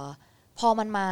เป็นเออองค์รวมใหญ่ที่จะต้องเป็นการเรียกร้องหลักกับรัฐบาล อย่างเช่น 3 ข้อเรียกร้องอย่างเงี้ยค่ะ อืม จะเห็นได้ว่าช่วงหลังๆ จะเป็นการรวมตัวกันของหลายองค์กรมากหลายหลายกลุ่มหลายกิจกรรม ซึ่งมาจากทั่วทุกประเทศเอ้ยทั่วทั่วทั้งประเทศด้วย ฮะ ซึ่งตรงเนี้ยค่ะ มันด้วยความที่ทุกคนมีจุดปลายจุดเดียวกัน อืม นั่นคือ ป เรา ลายทางเดียวกัน เราต้องการเอาชนะเผด็จการให้ได้ อืม เราต้องการเอาความเป็นประชาธิปไตยกลับมาอยู่กับประเทศไทยอย่างแท้จริงให้ได้ มันเลยง่ายต่อการพูดคุย อืม เรามีจุดมุ่งหมายเดียวกัน เราอาจจะมีวิธีการแสดงออกที่แตกต่างกัน เราแบ่งกันได้ อืม ใครอยากจะแสดงออกแบบไหนทำเลย อืม ซึ่งเอ่อช่วงจังหวะหรือว่าเอ่อการดำเนินงานอะไรที่เราจะพูดคุยกันได้ หรือว่าซัพพอร์ตกันได้เราก็พูดคุยกัน อืม ช่วยกันคิดช่วยกันทำเป็นในมุมนี้ อืม มันเลยการเคลื่อนไหวตอนนี้มันเลยไม่ได้ผูกขาดกับใครอะ ฮะ ไม่ผูกขาดแล้วก็ด้วยความที่ไม่ผูกขาดตรงเนี้ยในช่วงแรกๆมันอาจจะดูเหมือนสเปะสปะเนาะแต่ว่าหนูว่าความสเปะสปะตรงเนี้ยมันมันมีข้อดีของมันที่ดีมาก ๆ ด้วยตรงที่ว่า มันไม่มีใครจะต้องมาเป็นคนนำความคิด อืม ก่อนละอันดับหนึ่งสองคือไม่ไม่จำเป็นว่า ว่าแนวทางนั้นจะเป็นแนวทางเดียวในการเดิน อืม ของคนคนเดียวของคนกลุ่มเดียว เมื่อมันมีหลากหลายกลุ่มเอ่อแนวทางการเดินของบางองค์กรอาจจะแบบว่าอาจจะดำเนินไปแล้วอาจจะมีปัญหาขึ้นมา อืม บางกลุ่มอื่นๆยังสามารถขึ้นมาช่วยได้ ซับได้ อืม มันจะเป็นการเกื้อกูลเกื้อหนุนกันอยู่แบบเนี้ยไปเรื่อยๆ แล้วหนูว่ามันมีพลังมาก คือจริง ๆ มันก็ไม่ใช่คำว่าสเปซสปะหรอก มันก็คือคำว่าหลากหลายนั่นแหละ ใช่ หลากหลาย ใช่ หนทางหลากหลายวิธี ใช่ ที่จะนำมาใช้ แต่ว่าบ้านปลายจุดหมายอ่ะ มันก็คือประชาธิปไตยต่อสู้กับเผด็จการนั่นแหละ ใช่ค่ะ อ่ะ ใช่ใช่ คิดว่าดีเอิ่มดีกว่าหรือไม่ดีที่ตอนนี้ทุกคนเป็นแกนนำกับตอนที่มีแกนนำชัดเจน หนูว่ามันมันมันแตกต่างกันแบบว่า คือไม่ได้เชิงว่าอะไรดีกว่ากัน แต่ว่าสองอ มั ย่าน ง มี นี้ มันมีข้อดีข้อเสีย ใช่ แตกต่าง ให้ กันไป ให้ผลที่แตกต่างกัน อ่ะโอเค คือการที่ทุกคนเป็นแกนนำเนี่ย ครับ ผลที่เราเห็นได้ชัดเจนก็คือ ประชาชนตื่นตัวกับเรื่องนี้มาก และรู้สึกมีส่วนร่วมมากยิ่งขึ้น ใช่ และรู้สึกว่าตัวเองมีพลัง รู้สึกมีส่วนร่วมมากการมีส่วนร่วมคือเรื่องสำคัญมากเลยค่ะเพราะว่าเราต้องทำให้ทุกๆ คนเข้าใจว่าการมีส่วนร่วมของเขาสำคัญ อืม สำคัญในการต่อสู้ เขาเป็นเอ่อหนึ่งพลังที่ที่คือไม่ได้ด้อยไปกว่าใครอ่ะเขาสำคัญเท่ากันกับทุกๆ คน เพราะฉะนั้นหากทุกคนมารวมกันแล้วอะพลังของเราจะยิ่งส่งเสริมกันและกันขึ้นไปอีกมากขึ้น ซึ่งเออไอ้ตรงเนี้ยไอ้ตรงจุดตรงเนี้ยตรงเนี้ยมันถ้าเราทำให้มันเข้มแข็งได้โดยที่โดยที่เตรียมความพร้อมประชาชนไว้แบบนี้อะค่ะ ไม่ว่าเกิดสถานการณ์อะไรที่มันฉุกเฉินหรือเป็นอุบัติเหตุทางการเมืองอะไรแบบเนี้ยมันก็จะสามารถเอ่อโต้กลับได้ด้วยพลังเพียวๆของประชาชนเอง ซึ่งมันดีต่ออนาคต อ่าสำสำหรับสำหรับมุมมุมหนูอะหนูมองว่ามันดีต่ออนาคต มันเหมือนเป็นการเตรียมความพร้อมประชาชนไปในตัว แต่ว่าถามว่าในรูปแบบของการมีแกนนำที่เป็นคนชูสปอตไลท์หรือว่าอะไรแบบนี้ขึ้นมาเนี่ยถามว่าแบบนี้มันเด็ดแบบนั้นดีไหมมันก็ดีมันก็ไม่ใช่ว่าไม่ดี การที่มีคนนำการที่มีเอ่อศูนย์รวมในการในการจัดการในการเอ่อให้ข้อมูลอย่างเงี้ยค่ะมันก็ดีตรงที่ว่าข้อมูลจะเป็นไปในทิศทางเดียวกัน อืม เอ่อการเดินทางการต่อสู้ การขยับกิจกรรม มันจะชัดเจนมากขึ้น จะไปทางนี้จะไปทางซ้ายไปทางขวาจะเดินหน้า จะหยุดจะเปลี่ยนที่มันจะชัดเจนมากขึ้นแค่นั้นเอง แต่ว่าอีกอีกอีกอีกมุมหนึ่งในเรื่องของการมีแกนนำเนี่ยคือเออบางคนบางกลุ่มยังยังรู้สึกว่า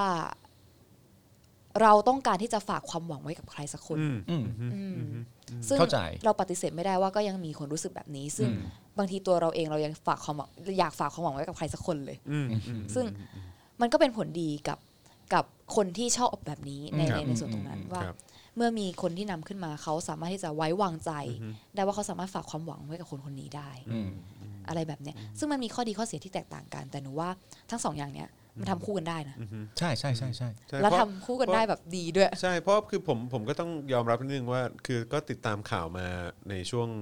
หลายสัปดาห์ที่ผ่านมา ก็จะมีประเด็นในเรื่องของความเห็นที่แตกต่างกัน ค่ะ มีความเข้าใจผิด ความขัดแย้งเกิดขึ้นบ้างในในในในกลุ่มผู้ชุมนุมใช่ไหมครับ หรือว่าคนที่มีส่วนเกี่ยวข้องกับการจัดการชุมนุมหรืออะไรต่างๆ ซึ่ง ค่ะ ซึ่ง ในความรู้สึกผมอะผมรู้สึกว่ามันเรื่องปกติปะวะ ที่ ใช่ มันต้องเกิดขึ้นใน ใช่ ในในในแบบในสถานการณ์แบบเนี้ยที่ทุกคนเป็นแกนนำทุกคนมีส่วนร่วม ทุกคนมีเสียง อืม อะไรอย่างเงี้ยแต่ปัญหาก็คือว่าเราต้องยอมรับนะว่ามันเป็นงานที่หนักกว่า เพราะมันเป็นการดีลกับคนจำนวนมาก ค่ะ อืม แน่นอนมันง่ายกว่าอยู่แล้วแหละที่ฟังคนเดียวไปเลยจบ อืม แต่อันนั้นมันคือเผด็จการไงหรือว่ามันคือแบบว่า มันคือการ อ่า การปิดกั้นความหลากหลาย อ่า ใช่ไหมฮะเพราะฉะนั้นก็คือมันย่อมเหนื่อยกว่าแหละเออมันย่อมเหนื่อยกว่า แต่ว่ามันน่าจะเป็นผลดีในระยะยาวมากกว่านะ ใช่ใช่ ถ้าเกิด ใช่ ว่า คิดอย่างนั้นนะ เราวางระบบลงตัว ใช่ค่ะ เออ ใช่ ถ้าโครงส ใช่ ร้างมันมันมันเข้าที่เออ ค่ะ แล้วก็แล้วก็มันสามารถดำเนินไปของมันได้ แล้วก็ทุก ใช่ คนแบบว่าก็มีโรของตัวเอง อืม แล้วก็แบบสามารถสามารถส่งเสียงในภาคของตัวเองได้เต็มที่ด้วยเหมือนกั ใช่ น ค่ะใช่ใช่คือคือมันจะทำให้เอ่อ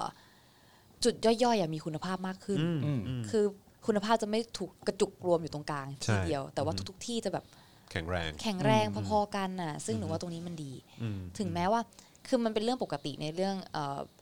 เอ่อการมีปัญหากันหรือว่าการคิดเห็นไม่ตรงกัน อืม หรือว่าเอ่อขัดแย้งกันอะไรอย่างเงี้ยมันเป็นเรื่องปกติในใน อืม ในการ ในองค์กรอ่ะ เออใน ที่ไหน สัง ก็ ค ได้ มอะ อะ ในในคนหมู่มากอะมันเป็นเรื่องปกติอยู่แล้ว แต่ว่าทีนี้เนี่ยเราจะจัดการกับความขัดแย้งตรงนั้นอย่างไรเนี่ยได้บ้างล่ะ อืม อ่าคือคือเราจะ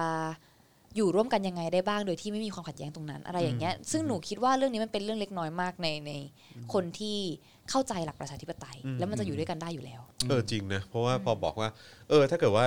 ตามหลักประชาธิปไตยหรือการอยู่ร่วมกันในสังคมเนี่ย อืม มันเป็นเรื่องปกติที่โอกาสเห็นต่าง ใช่ มี ค่ะ สูง ใช่ อืม เออ ซึ่งถ้าเกิดว่าเราเข้าใจตรงเบสิกพื้นฐานตรงเนี้ยว่า อืม โอกาสเห็นต่างมีสูงนะ ใช่ อาจจะไม่เห็นด้วยกันนะ อืม เออมีมีสูงเอ่อการนำพาไปสู่การถกเถียง อ่า หรือความเห็นต่างกัน อืม แต่ต้องอยู่ร่วมกัน ค่ะ มันมันย่อมเกิดขึ้นแน่นอน ใช่ไง เพราะฉะนั้นก็คือถ้าถ้าเกิดเราเข้าใจตรงเบสิกตรงจุดนี้ อืม ปุ๊บเนี่ย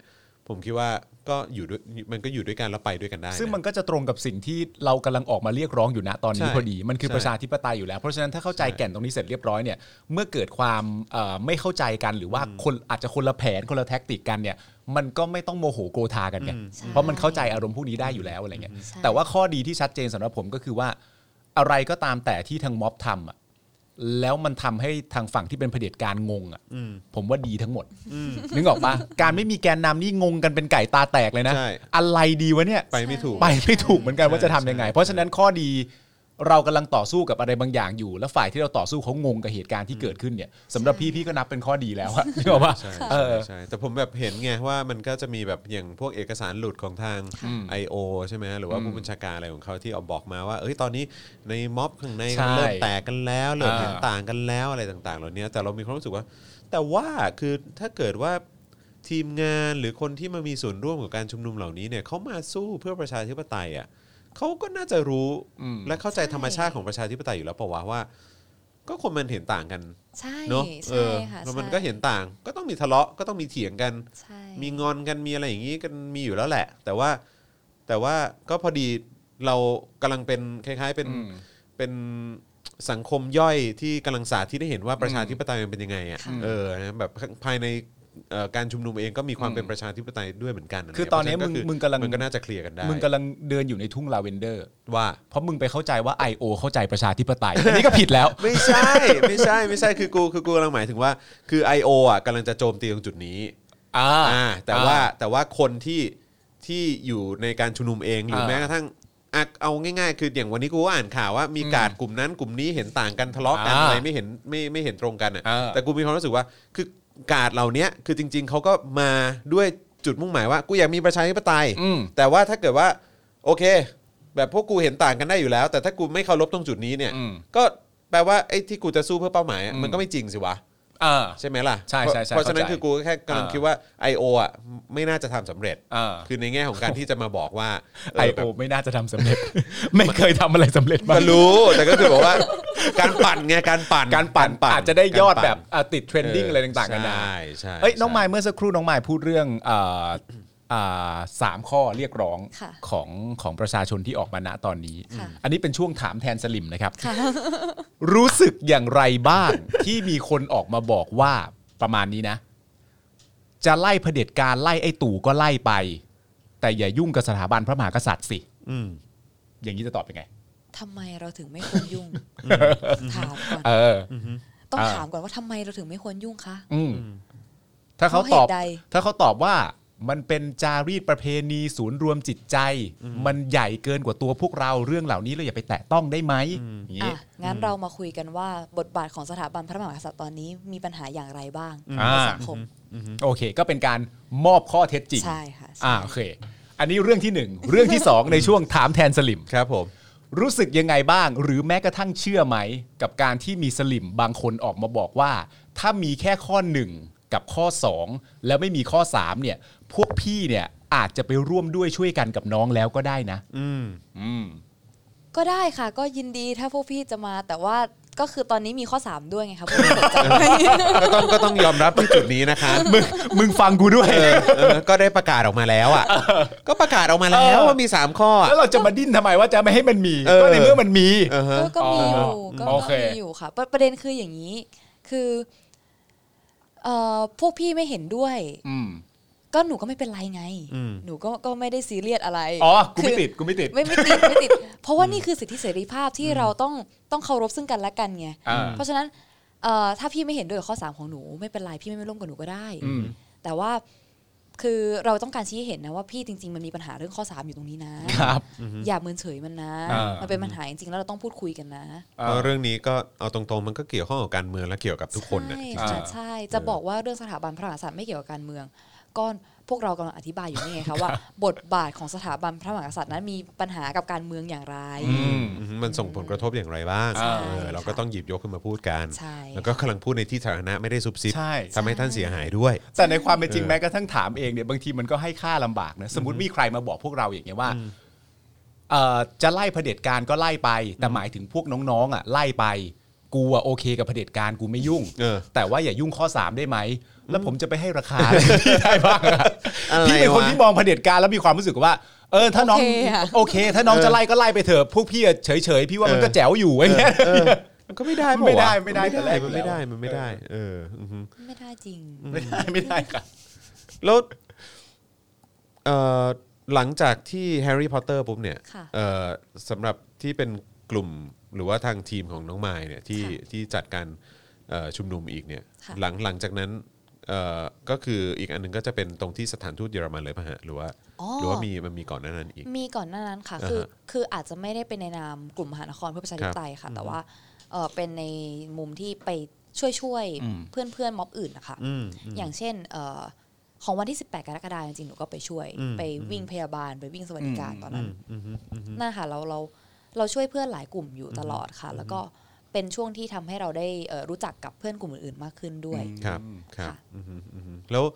เอ่อแต่ว่าอันที่หน้าสถานทูตเยอรมันก็คือเป็นอันของทาง ของทางราษฎรค่ะ อ๋อของทางราษฎรอ๋อแต่เห็นเห็นเห็นมายไปด้วย ใช่ค่ะ ก็คือ ใช่ ก็คือไปช่วยด้วยกันเหมือนกัน เอ่อจริงๆเอ่อ หรือโคกันหรือว่ายังไงฮะ คือคือหนูเองหนูก็ทำอยู่ในส่วนของรัษฎร อ๋อ ด้วย โอ ใช่ไหม เค เค โอเคโอเคโอเค แล้วเป็นไงฮะวันนั้นวันที่วันที่หน้าสถานทูตเยอรมันคือแบบว่า วันนั้นผมก็เห็นอะไรที่น่าสนใจเยอะแยะมากมายนะแล้วก็น่า อ๋อครับ ตื่นเต้นเยอะไม่ว่าจะเป็นเรื่องของการเอ่ออ่านประกาศ อืม ะ เรื่องของอ่านประกาศเป็นภาษาไทย ภาษาอังกฤษ ภาษาเยอรมันอะไรอย่างเงี้ย ค่ะ เออ อืม แล้วก็เรื่องของปริมาณคนที่ไปในพื้นที่วันนั้นเนี่ยก็เยอะมากๆด้วยเหมือนกันคือแบบ ค่ะ เป็นยังไงฮะอยากอยากให้พูดถึงถึงวันนั้นนิดหน่อย ตื่นเต้นมากค่ะ อืม ตื่นเต้นมากๆค่ะ คือ หนูเป็นตัวแทนที่จะต้องเข้าไปในสถานทูตด้วย เพื่ออ ม ไปเอ่อพูดคุยกับท่านทูตแล้วก็ส่งหนังสือนะคะ อืม ซึ่งก็ต้องพูดตรงๆว่าเป็นประเด็นที่เอ่อ โคมันยิ่งกว่าคำว่าคมอะค่ะ คือไม่รู้จะคม ไม่รู้จะคมกว่านี้ยังไงแล้วอะไรอย่างเงี้ยนะคะ คือ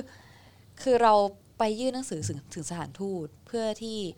เรามีข้อสงสัยอะสี่ข้อเนี่ย อืม อยากให้เคลียร์ ซึ่งซึ่งข้อสงสัยสี่ข้อเนี้ยเกี่ยวกับบทบาทของสถาบันของเราอะของเกี่ยวเกี่ยวกับสิ่งที่พระมหากษัตริย์ของเราทำอะ อือฮึ แล้วเราต้องการความตอบอะ อืม แล้วเราไปยื่นหนังสืออย่างจริงจังอะ อือฮึ หนูว่าอันเนี้ยเป็นเป็นความท้าทายเหมือนกันในในในกิจกรรมอะนะคะแต่ว่าพอทำเสร็จแล้วอะเราก็ทำได้นี่ อืม คือเราสามารถตั้งคำถามได้ เราสามารถไปยื่นหนังสือถึงสถานทูตได้ว่า สิ่งที่เราสงสัยตรงเนี้ยมีอะไรบ้าง อืม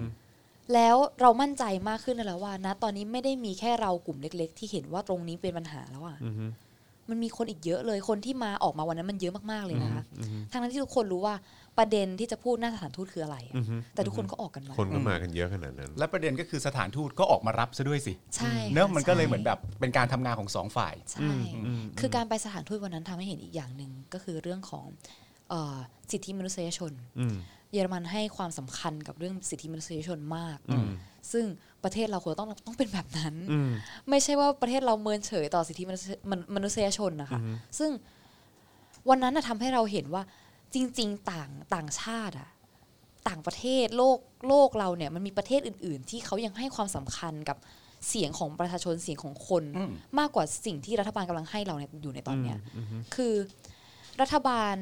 รัฐบาลไทย รัฐบาลประยุทธ์จันทร์โอชาเนี่ย เคยตอบสนองข้อเรียกร้องอะไรให้เราได้ไวๆบ้างไหม คือ เอาแค่คำว่าไวๆก่อน อืม จะจะตอบไหมหรือ อ่า จะไม่ตอบเนี่ย ไม่ว่ากัน แต่เอาเอาเอาไวๆเนี่ยแค่แบบมีท่าทีแอคชั่นออกมาไวๆยังไม่มีเลย อืม แต่ในขณะที่เราไปยื่นหนังสือถึงสถานทูต ไปยื่นหนังสือถึงทางรัฐบาลเยอรมัน อีกวันหนึ่งรัฐบาลเยอรมันได้มีการแถลงข่าวออกมาว่า ได้รับ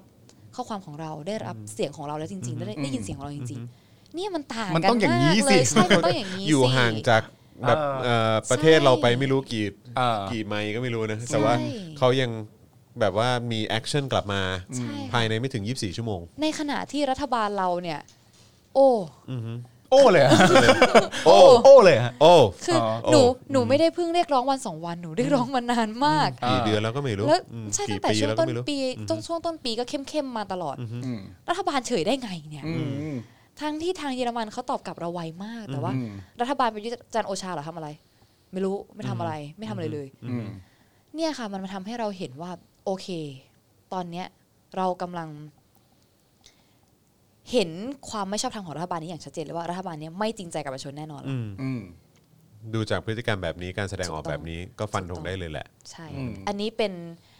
เป็นเรื่องที่เป็นระหว่างเรากับรัฐบาลเลยด้วย เพราะว่าเราเรียกร้องกับต่อรัฐบาลหลายครั้งต่อหลายครั้ง และนานมากๆแล้ว อืม แต่รัฐบาลไม่เคยตอบโต้อะไรเราเลย คือตอบโต้ค่ะตอบโต้กลับมาเป็นคดีความ อืม เป็นการ อ่า ปิดกั้นสิทธิเสรีภาพ เป็นการสลายการชุมนุม อืม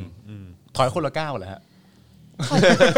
ถอยยังไง เห มันหนูต่อย หนูหนูถอยตกคลองไปแล้ว เออเออเออ คือคือไอ้ถอยคนละก้าวอยู่เหมือนกัน หนูอยากถามมากเลยใครเป็นคนคิดโขดคำนี้ให้นายกเนี่ย คือ น่าจะเป็นพวกสแตนด์อัพคอมเมดี้สักคนที่เขียนบทตลกตลกๆเก่งๆนะทางใช้เป็น ประเด็นคือเขาถอยคนละก้าวใช่ไหมคะ แต่ดันบังเอิญว่าในวันประกาศเนี่ยอาจจะลืมเตรียมกับทางกองปราบหรือเปล่า ใช่ วันที่เขาประกาศว่าถอยคนละก้าวเป็นวันเดียวกันกับที่เขาบุกมาจับหนูยาม ใช่ วิกา ค ร รับ อันนั้นทุกคนเห็นกันหม ซึ่ ด ง แล้วฮะ หนูก็คิดว่าเออเขาคงไม่สื่อสารกันหรือมั้งห ใช่ รืออะไร ครับ เพราะว่าอันนั้นเป็นภาพลักษณ์ที่แย่มากเลยนะมันเป็นการการขัดกันของการใช้อำนาจที่แย่มาก ใช่ครับ ซึ่งรัฐบาลปล่อยให้มันเกิดอะไรแบบนี้ขึ้นมาได้ยังไง อืม นี่ส่งผลเสียต่อภาพลักษณ์มากอย่าอย่าเอาเอาแค่ว่าไม่ต้องพูดถึงความเป็นธรรมหรอกแค่ผลเสียต่อภาพลักษณ์ต่อรัฐบาลคุณน่ะก็แย่มากๆแล้วใครเป็นคนทำเนี่ย ก็ตอนนั้นก็ถึงมีแฮชแท็กมาเยอะแยะมากว่าถอยพ่อง อันนั้นตอนนั้นก็เยอะ ตอนนั้นก็เยอะ ถอยตรงไหนวะ ถอยผม เออ เออ แบบมีนักข่าวถามหนูหลายหลายคนมากว่าแบบ อย่างนี้ถือว่าถอยคนละก้าวไหม อืม ถ้าถอยคนละก้าวกว่านี้จะถอยยังไงได้บ้าง หนูก็แบบ คือตอนเนี้ยค่ะ ประชาชนอะถอยแบบหลังชิดฝาแล้วอะ อืม คืออีกนิดนึงคงทะลุฝาบ้านไปแล้วอะ อ่า แบบแล้วรัฐบาลถอยอะไรอะไรเราบ้าง นอกจากใช้อำนาจใช้เอ่อท่าทางที่ดูเหมือนจะน่าเกรงขามมาบี้เราอย่างเงี้ย ซึ่งยังให้เราถอยอะไรอีกไม่ใช่เราที่ต้องถอย รัฐบาลทหารต้องถอย แต่จริง ๆ เรื่องของการไม่เร่งไม่เร่งรีบแล้วก็ไม่จริงใจเนี่ยมันมาตั้งแต่แรกเลยนะ ตั้งแต่แบบที่น้องๆออกมาตอนแรกเนี่ยเพราะยังมีคนสามารถรู้สึกจะเป็นโคศกด้วยซ้ำไปอะออกมาพูดเองว่าอีกประมาณ 2 ปีกว่าๆก็เลือกตั้งแล้วจะรีบมาประท้วงกันทำไม นั่นก็แสดงให้เห็นชัดเจนอยู่แล้วว่า แม่งไม่มีความจริงใจ ใช่ ใด ๆ เลยแม้แต่นิดเดียวอะไรอย่างเงี้ย ใช่ใช่ใช่ ประเด็นคือคำพูดแบบนั้นน่ะ เออ อาจจะต้องสวนกลับด้วยคำที่ว่า แล้วเรื่องอะไรเราจะให้พวกคุณมาใช้ภาษีที่เราจ่ายไปอย่างสุขสบายอย่างนั้น โดยที่เราไม่ได้ประโยชน์อะไรเลยล่ะให้ให้ให้เราอยู่เฉยๆหรอ เออ คุณอาจจะได้ประโยชน์แต่เราเสียประโยชน์นี่ อืม แล้วแล้วยังไงคือคุณจะเมินเฉยต่อการเสียประโยชน์ของคนในสังคมที่มันควรต้องได้ประโยชน์เท่ากันกับคุณใช่ไหม อืม จะเอาแบบนี้เหรออ ม คือถ้าจะเอาอย่างนี้ เราว่าหน้าที่ที่คุณเหมาะไม่ใช่การทำเพื่อประชาชนหรอก ไปทำธุรกิจของตัวเองเถอะ อืม หากจะทำงานแบบนี้ทำอะไรก็ได้ที่เป็นประโยชน์เพื่อตัวเอง ที่ไม่ใช่ยุ่งเกี่ยวกับผลประโยชน์ของประชาชน อืม หากคุณจะทำงานเพื่อประชาชน จุดประสงค์เดียวในการทำงานคือต้องทำเพื่อผลประโยชน์ของคนส่วนรวมให้ได้มากที่สุด แล้วที่สำคัญที่สุดคือประชาชนต้องอยู่ในสมการด้วยฮะ ใช่ค่ะ ใช่ครับผ เอ ม อแต่ว่าไอ้พฤติกรรมที่คุณกำลังทำกันอยู่เนี่ยคืออ ม ประชาชนไม่ไม่อยู่ในหน้ากระดาษเลยแหละ ครับผม เออ ใช่ ครั ค่ะ บผมใช่ใช่เหมือนไม่อยู่ในช้อยในความคิดอ่ะ อืม คือไม่อยู่ในองค์ประกอบในการประเมินว่า ว่าวันนี้ฉันจะออกกฎหมายมาแล้ว ประชาชนจะรู้สึกอะไรเหมือนเขาไม่มีอะไรแบบนี้อยู่ในอย่าง อื นี้น ม ซึ่งมันใช่เหรอมันมันถูกต้องไหมอ่ะมันหนูว่ามันไม่ใช่นะ แล้วการที่นะตอนนี้ประชาชนออกมา ออกมาบอกว่า เอ้ย เรารู้ตัวแล้วนะว่าพวกคุณมองข้ามเราอะ อืม แล้วเราต้องการให้คุณใส่ใจเรามากกว่านี้หนูว่ามันก็ไม่ได้ผิดเลยด้วย อืม แล้วคนที่ออกมาพูดเหล่านั้น ก็ไม่ควรถูกดำเนินคดีด้วย ใช่ อ๋อแน่นอนอยู่แล้วครับแล้วยุทธศาสตร์ชาติที่เขาเตรียมการให้น้องมายไปถึงอีก 20 ปี ข้างหน้า น้องมายไม่สำนึกในบุญคุณของเขาบ้างเลยเหรอครับ เขาอุตส่าห์เตรียมไว้ให้น้องมาย เอ อะ อ โอ้ โอ้เลยอะโอ้เลยอะ มันหมดปี 79 แล้วน้องมาย เออ เติบโตไปได้อีกหลายปีนะกับการที่เขาแบบดูแลทุกอย่างไว้ให้อะ คิด โอ้ย หนูจะบอกอย่างนี้ว่า เออ หนูอยากถามย้อนกลับไปว่า คิดได้ยังไงจะเอาแผน มาใช้ตลอดเวลา 20 ปีอะแผนเดียวแผนเดิมแผนที่ไม่ปรับเปลี่ยนอะไรเลยอะ เออ คุณคาดการณ์อนาคตได้ 20 ปีขนาดนั้นเล เอย อ เหรอคือคุณคิดว่าใน 20 ปีมันจะไม่มีอะไรเปลี่ยนไปในสังคมเลยเหรอ เออ มันไม่ใช่นะ ใช่ใช่เข้าใจครับเพราะว่า สังคม เอ นี่ อ สมัยนี้มันเปลี่ยนไวาก มันเปลี่ยนไวมากครับ ใช่ค่ะ เพราะฉะนั้นคุณจะใช้ยุทธศาสตร์ชาติที่บอกว่าบังคับใช้ถึง 20 ปีอะ อืม มาใช้กับสังคมในตอนนี้เหรอ เออ ตลกเนอะ ตลก จะแก้ก็แก้โคตรยาก ดู ก็แก้ยาก แต่ มาก ยังไม่ได้เลย ไม่แล้ววันนั้น เออ ที่ที่ไผ่ถามเนี่ยฮามากเลยนะ วางยุทธศาสตร์ชาติมาเสร็จเรียบร้อย เจอโควิด -19 ขึ้นไป อยู่ตรงไหนของแผนมึง เออ ชี้ดูหน่อย เออ โควิด ใช่ -19 อยู่ไหนของแผนมึง มึงเก่งมาจากไหน เก่งอะไร มึงเก่งมาจากไหน นอสตาดามุสหรือเปล่าเดาได้ด้วย เออ เนี่ ใช่ ยแหละ ใช่ ประเด็นคือเราสามารถคาดการณ์สถานการณ์อนาคตได้ขนาดนั้นเลยเหรอ ถึงกับขนาดที่จะวางยุทธศาสตร์เป๊ะๆได้เหรอมันไม่ได้นะ ยุทธศาสตร์อะหนูว่าอันอันนี้ส่วนตัวหนูนะหนูคิดว่าเอ่อถ้าให้เหมาะสมอะห้าปีก็ก็ก็ก็ก็หนักแล้วนะ อืม ก็ก็ห้าปีสิบปีนี่ก็หนักแล้วอะคือในช่วงเวลาปีต่อปีมันอาจจะมีเทคโนโลยีใหม่มาที่เพิ่งค้นพบ แล้วเราต้องมาปรับเปลี่ยนตัวเอง หรือปรับเปลี่ยนสังคมให้มันเข้าท่วงทันกันอะไร มันมีเยอะแยะเต็มไปหมด เพราะฉะนั้นเราไม่สามารถเอากฎเกณฑ์อะไรเดิมๆมาใช้ในระยะเวลา มาครอบกันแบบยาว นี้ ๆได้ ได้ มันคือการกั้นการพัฒนาด้วยซ้ำแบบนั้นนะ ยี่สิบห้าเบญจเพศ อ่า นะฮะรู้สึกเหนื่อยไหมกับกับอนาคตข้างหน้าของเรา ถ้าให้พูดตรงๆช่วงตอนที่เอ่อก่อนก่อนก่อนก่อนช่วงโควิดอะนะคะ ครับ ก็ต้องพูดตรงๆว่าคงไม่คาดหวังอะไรกับอนาคตของประเทศนี้มากนัก อืม เพราะเราไม่รู้เราจะคาดหวังอะไรได้บ้าง อืม ขนาดรัฐธรรมนูญเรายังไม่รู้จะแก้ยังไงเลย อืม คือกฎเกณฑ์มันอยู่กับคนที่เขามีอำนาจ และคนที่มีอำนาจก็พยายามเอ่อสร้างเครื่องมือต่างๆ รอบตัวให้สามารถดำรงอำนาจนั้นไว้อยู่ได้ ซึ่งตอนนั้นก็คงคิดว่าโอเค เราก็เป็นประชาชนตรงทำอะไรไม่ได้มากนักหรอก อืม แต่ณตอนเนี้ยมันเปลี่ยนไปแล้ว อืม คือ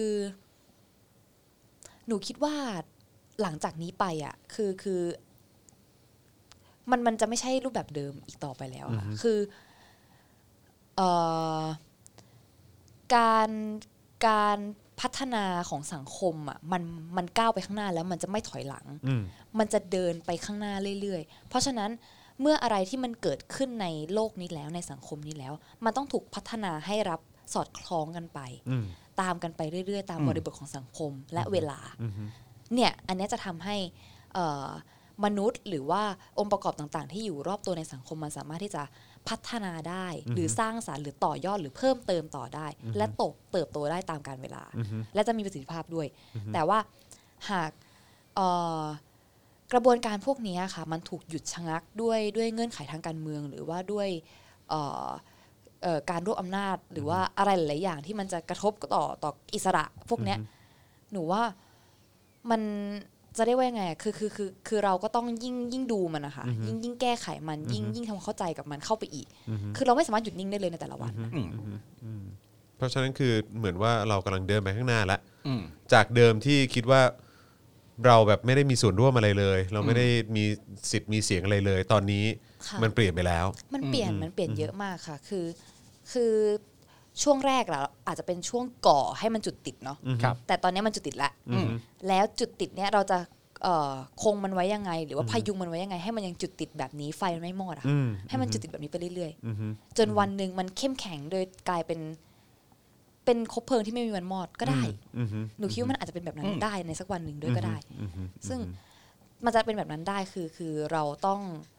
ต้องแอคทีฟอะ อืม อยู่เสมออไม่ใช่แค่ตัวเราเราแอคทีฟให้สังคมด้วย ให้สังคมแอคทีฟไปพร้อมกันกับเราด้วย อืม คือถ้าเรายังไม่ทำเริ่มจากที่ตัวเราเราก็ไปบอกคนอื่นไม่ได้อีก เพราะฉะนั้นเราต้องเริ่มที่ตัวเราก่อน ครับ บอกสังคมคนรอบข้าง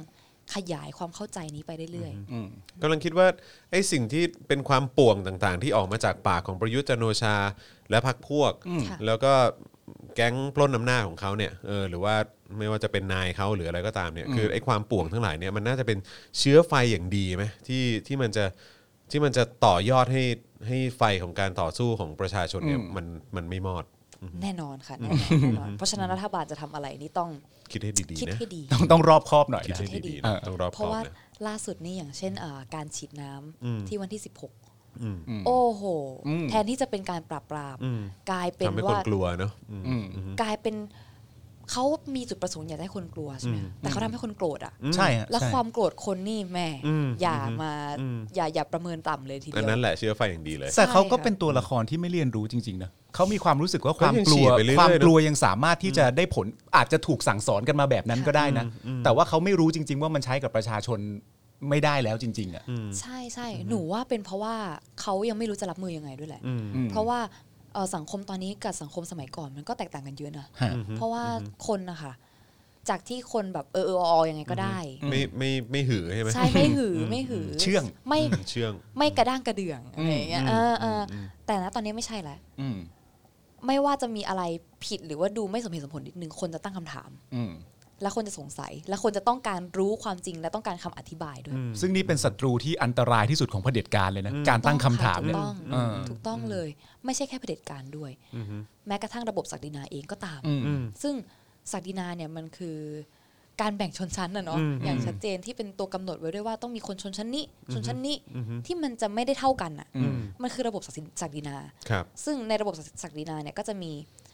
เอ่อค่านิยมที่ที่ที่ที่เป็นวัฒนธรรมของเขาอะ่ะอย่างเช่นว่า ผู้น้อยก็จะต้องสงบเสงเงียม ต้องเออไปพูดอะไรมากไม่ได้หรืออะไรอย่างเงี้ยซึ่งมัน เดี๋ยวโดนโบยเหรอ่ะ เออโดนโบย เดี๋ยวโดนโบยเคี่ยนตีอย่างเงี้ย เนี่ยเนี่ยเนี่ยเนี่ยคือคือมันคือการกดทับหลาย ๆ อย่างอะ่ะมันมันหนูว่าตอนเนี้ยเราเริ่มเห็นแล้วว่ามีอะไรบ้างที่มันเป็นไปตามหลักประชาธิปไตยอะ อือฮึ ขุดมันขึ้นมาเลย และสังคายนาทุกอย่างร่วมกัน เออเออเออ อืม จะได้ทำความเข้าใจให้สังคมนี้มัน อืม เข้าใจร่วมกันด้วยว่า อะไรที่มันริดรอนสิทธิเสรีภาพของเรา อืม อะไรที่มันขัดกับหลักความเป็นประชาธิปไตย อืม อะไรที่ไม่เหมาะสมกับเอ่อสถานะทางสังคมที่ที่ณตอนนี้เราต้องใส่ใจเรื่องสิทธิมนุษยชนและคนเท่ากับคนเนี่ย อืม อะไรที่มันไม่เหมาะสมบ้าง อืม อืม ใช่ ซึ่งมีอยู่เต็มไปหมดเลยนะ ใช่ ใช่ ฮะ ถ้าเกิดว่ามายกำลังเดินทางเพื่อต่อสู้เพื่อเสรีภาพและประชาธิปไตยเนี่ยแล้วในระหว่างที่เรากำลังเดินทางอยู่เนี่ยมันเหนื่อยมาก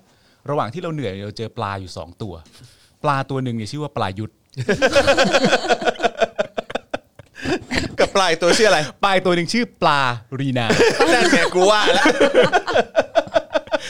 คำถามคือ จะตีตัวไหนก่อน ไม่หนูหนูหนูเหนื่อยนะ และหนูหิวมากด้วยนะหนูต้องตีความเป็น acting เหนื่อยและหิวมาก มีปลาอยู่สองตัว ปลาตัวหนึ่งอ่ะคือปลาประยุทธ์เป็นปลาคิ้วเข้ม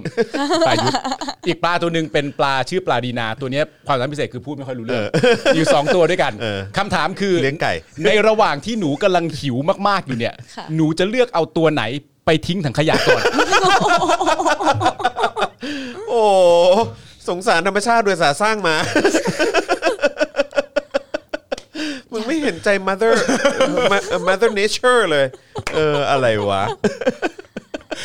เงย คือไม่ได้ถามว่าจะแดกกันไหนก่อนนะ ไม่ต้อง ถามว่า ไม่ต้ จะ อง ทิ้งกันไหนก่อน โอ้ยไม้ไม่กินอยู่แล้ว ครับผม ไม้ไม่กินอยู่แล้ว ครับ เจอ ผม ปลาสองชนิดนี้ ครับ เลยอยาเดี๋ยวท้กองเสีย รู้ว่า เอาตัวไหนไปทิ้งก่อนเนี่ยตัวไหนทิ้งปุ๊บแล้วประชาธิปไตยเกิดก่อน เออ โอ้โห โอ้โห อันนี้ตอบง่าย เออ ประยุทธ์ มันถึงเป็นข้อเรียกร้องข้อแรกไงมึง เออใช่ใช่ใช่ มันถึง ถูกต้อง เป็นข้อเรียกร้องข้อแรกไง ถูกต้อง เออ ประเด็นคือ เออ โอเค ไม่ใช่ไม่ใช่ที่ตัวบุคคลหรอก เออ ถ้าคุณปรินาเป็นนายกคุณปรินาก็ต้องออกก่อน อ่า แต่ประเด็นประเด็น พ คื ราะ อตอ ถ้าน นี้ ถ้าคุณปรินามาด้วยด้วยวิธีการแบบนี้ ใช่ เอ อ่า อออ ประเด็นคือ ใ ตอนนี้ประยุทธ์เป็นนายก อ่า ประยุทธ์ก็เลยต้องออก ช่อ่าฮะ พูดถึงคุณปรินาขึ้นมาได้มีโอกาสไปดีเบตกับเขา ค่ะ คำถามแรกก็คือว่าคุณปรินาเนี่ยเขาเป็นคนเขาเป็นคนใช่ไหมอันอย่างแรกก่อนเขาเป็นคนนะ คน โอเคเขาเป็นคน หลังจากที่ไปเจอมาแล้ว ไปเจอมาแล้วเขาเป็นคน ห นะ ลังจากที่ไปเจอมาแล้ว แล้วเขาเป็นคนที่ในการดีเบตครั้งนั้น เรามีความรู้สึกว่าเราได้อะไรกลับมาจากฝั่งคนที่เห็นต่างจากเราไหม เออว่ะประเด็นนี้น่าสนใจ เรื่องหนึ่งที่หนูได้สำคัญ เรื่องเดียวเอง มาก ทำไม ด้วย มันคืออะไรอะ ไม่ ครับ ได้ด้วย ตก คน ใจ ที่ตอบว่า ได้ ได้ด้ ด้ ว วย ยนี่ ได้ด้วย ตกใจ ได้ด้วย แต่าได้ด้วย ได้อะไรมา ได้อะไรฮะ ได้รู้ว่าสมาชิกรัฐสภาหลาย ๆ คน อือฮะ วิพากษ์วิจารณ์การชุมนุม ทั้งๆที่ยังไม่รู้อะไรเลย อืมอืม วิพากษ์วิจารณ์กันแบบว่าดุเดือดมากสนุกปากมาก แล้วก็ดูเหมือนจะเอ่อชี้ให้เห็นความผิดแบบรุนแรงอะไรอย่างเงี้ยนะคะ อืม แต่จริงๆแล้วพวกเขาไม่รู้อะไรเลย อืม พวกเขาไม่เข้าใจการชุมนุมด้วยซ้ อืม ำไม่รู้ว่าตั้งแต่เริ่มต้นมาการชุมนุมเริ่มตั้งแต่เมื่อไหร่ข้อเรียกร้องแรก ๆ เป็นอะไร อืม วิวัฒนาการของการชุมนุมเป็นยังไง แล้วสิ่งที่ประชาชนเรียกร้องออกมาจุดประสงค์หลักนั้น คืออะไรเขายังไม่เข้าใจกัน ไม่รู้เลย คือถ้าคุณใส่ใจจริงๆอ่ะ คุณ เออถ้าคุณ รู้ สนใจจริงๆคุใช่ณจะรู้ ใช่ค่ะ กูก็ไม่ได้แอบพูดซะหน่อย ใช่ ก็พูดให้ได้ยินอยู่ ใช่ อ่า พยายามส่งเสียงให้ได้ยินให้ได้มากที่สุดด้วย อ่า แต่คิดดูสิคะการชุมนุมตั้งแต่ช่วงต้นปีที่ผ่านมา อืม ยังมีสมาชิกรัฐสภาที่เรียกตัวเองว่าเป็นผู้ทรงคุณผู้ทรงคุณวุฒิบางคน สอสอผู้มีเกียรติ ใช่ ยังไม่รู้เลยว่าการชุมนุมนี้มีข้อเรียกร้องเพื่ออะไร อืม และคำว่าปฏิรูปเท่ากับล้มล้างหรือเปล่า อันนี้ ยังใช้กันผิดๆอยู่เลยอ่ะ อ่า แล้วแล้วแล้วจากความรู้นั้นว่าพวกเขายังคิดกันแบบนี้อยู่เลยเนี่ย มันสามารถนำข้อมูลนั้นมาปรับใช้กับเราได้ยังไงบ้าง ก็เออจริงๆหลักๆ แล้วก็ทำให้เราเห็นนะนะคะว่า ว่าความคิดของพวกเขา อืม เป็นอย่างไรต่อการชุมนุม อืม เจอความคิดในลักษณะแบบนี้เข้าไปเนี่ย ถึงกับแบบถอดใจเลยป่ะแบบ โห มึงเยอะว่ะ ไม่ไม่ไม่ได้ถอดใจนะคะไม่ได้ถอดใจ ก็จะจะเรียกยังไงดีว่าเออความคิดแบบเนี้ยค่ะ มันก็ทำให้เราเห็นว่าเขาไม่ได้เข้าใจเนาะ อืม แต่ว่าเขาอยากจะวิพากษ์วิจารณ์ อืม เพราะฉะนั้นเราก็เลยต้องเตือนอย่างแรกคือต้องเตือนก่อนต้องต้องบอกเขา ค่ะ ต้องบอกเขาว่า หากคุณจะวิพากษ์วิจารณ์อะไร คุณต้องทำความเข้าใจมันอย่างถ่องแท้ก่อน อืม ถึงจะวิพากษ์วิจารณ์เรื่องนั้นได้ แล้วมันมีคือ เขาเรียกว่าอะไรอ่ะ คือ เพราะว่าพี่เห็นต้องมายก็ใจกว้างมากเลยนะ คือเข้าใจปะคือไปทั้งแบบไปปารีนา อืม แล้วก็ ค่ะ ไปเอิ่มไทยพักดีอะไรอย่างเงี้ยแบบ ใช่ใช่ อ่ะงั้นขอขอขอฟังมุมไทยพักดีหน่อย เป็นไง โอ้ เออไปฟังความเห็นเข้ามาเป็นไง อ่ะไปฟังความเห็น เพราะมีคนบอกเหมือนกันนะว่าพี่จอนเชิญมาดิเออมาเชิญมาคุยหน่อย ใครนะ ก็ของตัวแทนของไทยพักดีที่ที่ไปออกกับน้องมายอะ ลี อ๋อ หนวดๆหน่อยอ๋ออ๋อหนวดๆหอ๋อน่อย คุณ เออ คุณลีนั่นแหละใช่ไหม เออ ก็คือคือจริง ๆ อ่ะสำหรับหนูนะ อืม หนูคุยกับลีอ่ะหนูรู้สึกว่าคุยกันได้ง่ายกว่า อืม ได้ได้ง่ายกว่าคุยกับคุณปรินา คือคุยกับลีอะค่ะเขาอาจจะมีชุดความคิดของเขาแบบนั้นเนาะ อืม แล้วมีความเชื่อแบบนั้นของเขา ซึ่ง แต่เขาพร้อมถกเถียง ใช่เขามาถกเถียง พร้อมแลกเปลี่ยนความคิดเห็น ถูกต้อง โดยที่เข้าใจว่าไม่ใช่การทะเลาะ ใช่ โอเค อ่า อันนั้ ถู น กต้อง สำคัญ ต้อง โอเค เรื่องนี้ โค สำคัญ โอ เรื่อ เค งนี้สำคัญ โอเ เขาอาจจะรู้สึกแบบว่ารู้สึกเหมือนเอ่อจนมุมในบางครั้งที่รู้สึกเอ่อตอบโต้ไม่ได้หรืออะไรแบบเนี้ยแต่เขาก็ไม่ได้ถือโทษโกรธ อืม เขารู้ว่านี่คือการพูดคุยกันเพื่อแลกเปลี่ยนข้อคิดเห็น อืม แล้วเอ่อหลังจบการหลังจบการเอ่อสัมภาษณ์กัน เราก็สามารถพูดคุยกันได้ในฐานะ บุคคลตามปกติ อืม ซึ่งความคิดเห็นที่อาจจะไม่ตรงกันอะไรนั้นก็ก็แลกเปลี่ยนกันด้วยด้วยด้วยเขาเรียกว่าอะไรด้วยด้วยความไม่มีอารมณ์อะค่ะ อืม เอออย่างนั้นน่ะหนูหนูว่ามันมันก็โอเคคือรีรีคุยได้ ก็ไม่ได้ถึงกับว่าคุยไม่ได้ อืม แต่ว่าเอ่อการที่ไปคุยกับไทยพักดีเนี่ยก็ทำให้เราเห็นเหมือนกันว่าเขาก็มีชุดข้อมูลที่ที่เราอาจจะล้มล้างลบล้างไม่ได้ด้วย ครับ ชุดข้อมูลที่เราคิดว่า มันเป็นความเชื่อที่แต่ละคนจะต้องตื่นรู้ด้วยตัวเอง อืม อืมเราอาจจะไปชี้ชี้ให้เขาเห็นแล้วแล้วทำให้เขาคิดแบบเราก็คงไม่ได้อะไรอย่างเงี้ยค่ะทำให้เข้าใจมากขึ้นในส่วนนี้มากกว่า อืมอืม อืม โอเค ก็แค่รู้สึกว่า โอ้โห น้องมายนี่ ใจกว้างมากเลยนะคะ เป็นคนใจกว้างมาก เพราะว่าก็คือโอเคหนึ่งคือฝั่งเราก็เราก็รู้สึกว่าเราก็ใจกว้างประมาณหนึ่งนะ ก็เชิญมาแล้วนะ อืม เชิญมาแล้วแต่มาได้คนเดียวคน อ่า คนสองคนเองคือแบบแบบไม่กี่คนอ่ะแต่คือแบบว่าคนอื่นไม่มาปรินาอะไรก็ไม่มาอะไรอย่างเงี้ย อ่า คือแบบเข้าใจป่ะคือแบบ เฮ้ยแต่คุณมีความรู้สึกเปล่าว่าแบบลักษณะแบบตัวน้องไม้อะ อืม หรือว่าหลายคนอะแม้กระทั่งไผ่เองแอมมี่เองหรือว่าคุณเป๋าเองเนี่ยคุณเป๋าไอรอว์ฮะคนเหล่านี้เป็นคนใจกว้างมากเลยเนอะ จริง คือเขาคือไม่รู้ว่าเขาเก็บอารมณ์ เหล่านี้ไว้กับตัวเองแล้วก็ค่อย ๆ อธิบายได้ยังไง แต่ว่าเป็นทักษะที่ดีอันนี้ชื่นชมนะ ดีมาก เลยฮะเออดีมากเพราะถ้าเป็นพวกเราคงด่าเปิงอะครับผมพ้องตายอะไรของมึง เอางี้เอางี้เอางี้ เออ พี่เนี่ยเคยถามพี่จอนเขาเล่น ๆ ว่า ค่ะ ถ้าสมมติว่าวันที่หนูดีเบตกับคุณเอ๋บรินา ค่ะ แล้วคุณจรไปเป็นพิธีกรแทนคุณจอมขวัญนะ จรจะสามารถอยู่นิ่ง ๆ แล้วค่อยถามคำถามไปเรื่อย ๆ โดยไม่อะไรต่างๆนานาได้ไหมอะไรเงี้ยมันก็ตอบว่าไม่ได้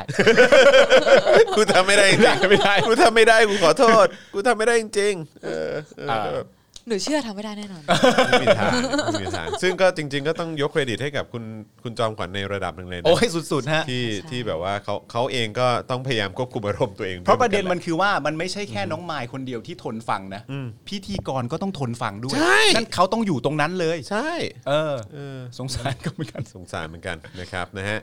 อ่ะโอเค นี่เราคุยกันมาจะ 2 ชั่วโมงแล้วครับ ครับผม นะฮะแล้วก็ อ่านี่ นี่นี่นี่ห้าโมงแล้วด้วยนะครับ อ่า เพราะว่าเดี๋ยวอีกสักครู่หนึ่งเดี๋ยวเราก็ต้องเริ่มต้นเอ่อ daily topics ของเราด้วยเหมือนกัน ใช่ครับ นะผมนะแต่ว่าวันนี้ก็รู้สึกแบบดีใจมาก ๆ เลยอ่ะ ฮะ ที่ได้คุยกับน้องไม้นะแล้วก็ ค่ะ เช่นเช่นเช่นเคยก็คือกับแขกทุกทุกท่านที่เรามีโอกาสได้พูดคุยนะครับ ครับ อย่างล่าสุดนี้เป็น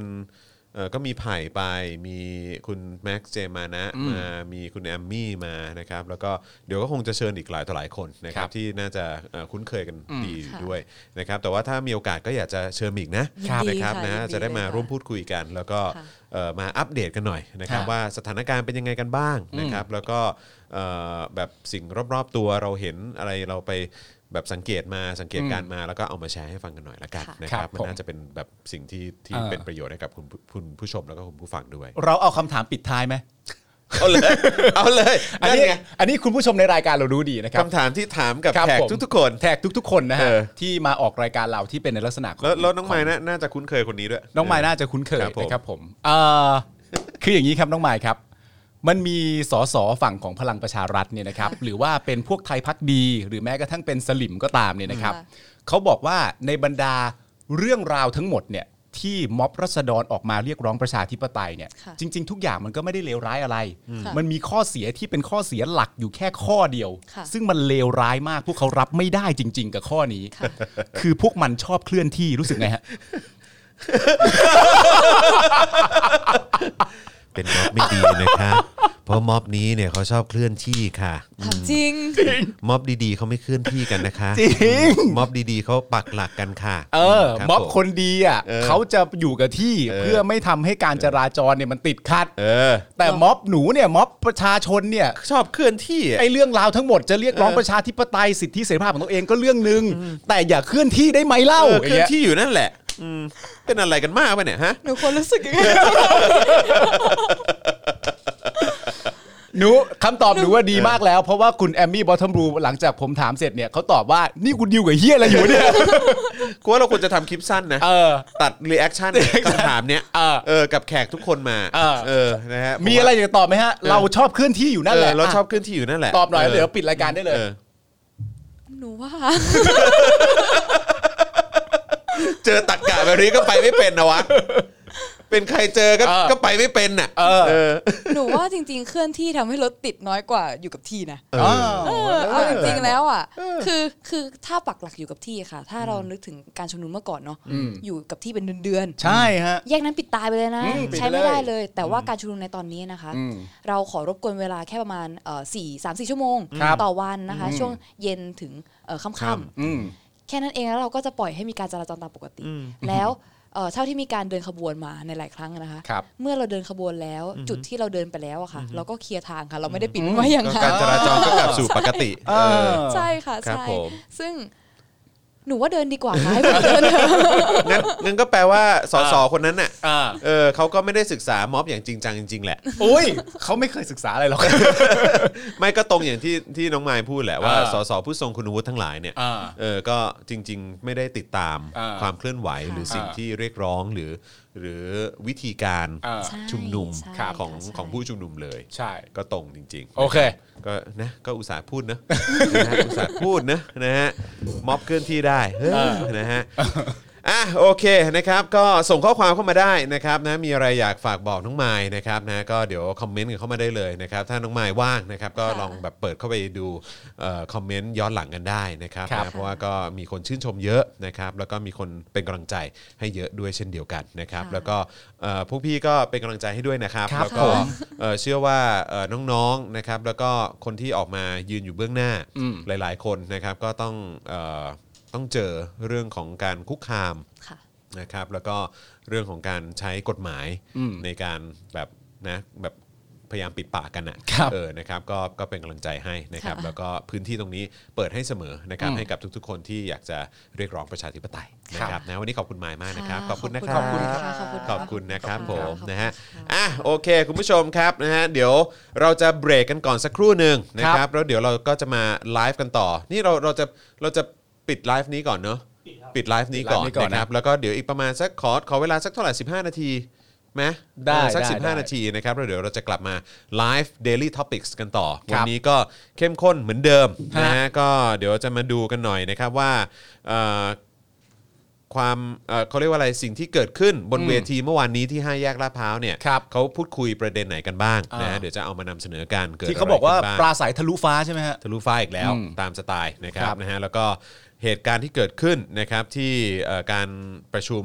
เอ่อกมทที่เพนกวินกับน้องไม้เข้าไปกันนะ ครั ฮะ บ แล้วก็ไปเจอทีเด็ดทั้งนั้นเลย อืม นะฮะเอ่อร่วมห้องกันก็น่าสนใจ รวมถึงเรื่องราวน้ำท่วมที่นครศรีธรรมราช อืม นะครับอันนี้ก็คงต้องพูดถึงด้วยเหมือนกัน ครับ นะครับเพราะว่าก็มีคนที่ได้รับผลกระทบจากการบริหารจัดการน้ำที่แบบดีดีๆนะฮะครับผมใช้งบกันไปตั้งเยอะก็ทำออกมาได้ดีดี ดีดีครับ มิดหัวกันเลยทีเดียว ครับผม นะครับผมนะฮะอ่ะโอเคนะครับเพราะฉะนั้นสำหรับไลฟ์นี้นะครับเรา 4 คนลาไปก่อนแล้วกันนะครับ เดี๋ยวเจอกับ Daily Topics ได้นะครับ วันนี้ลาไปแล้ว สวัสดีครับ บ๊ายบายจ้า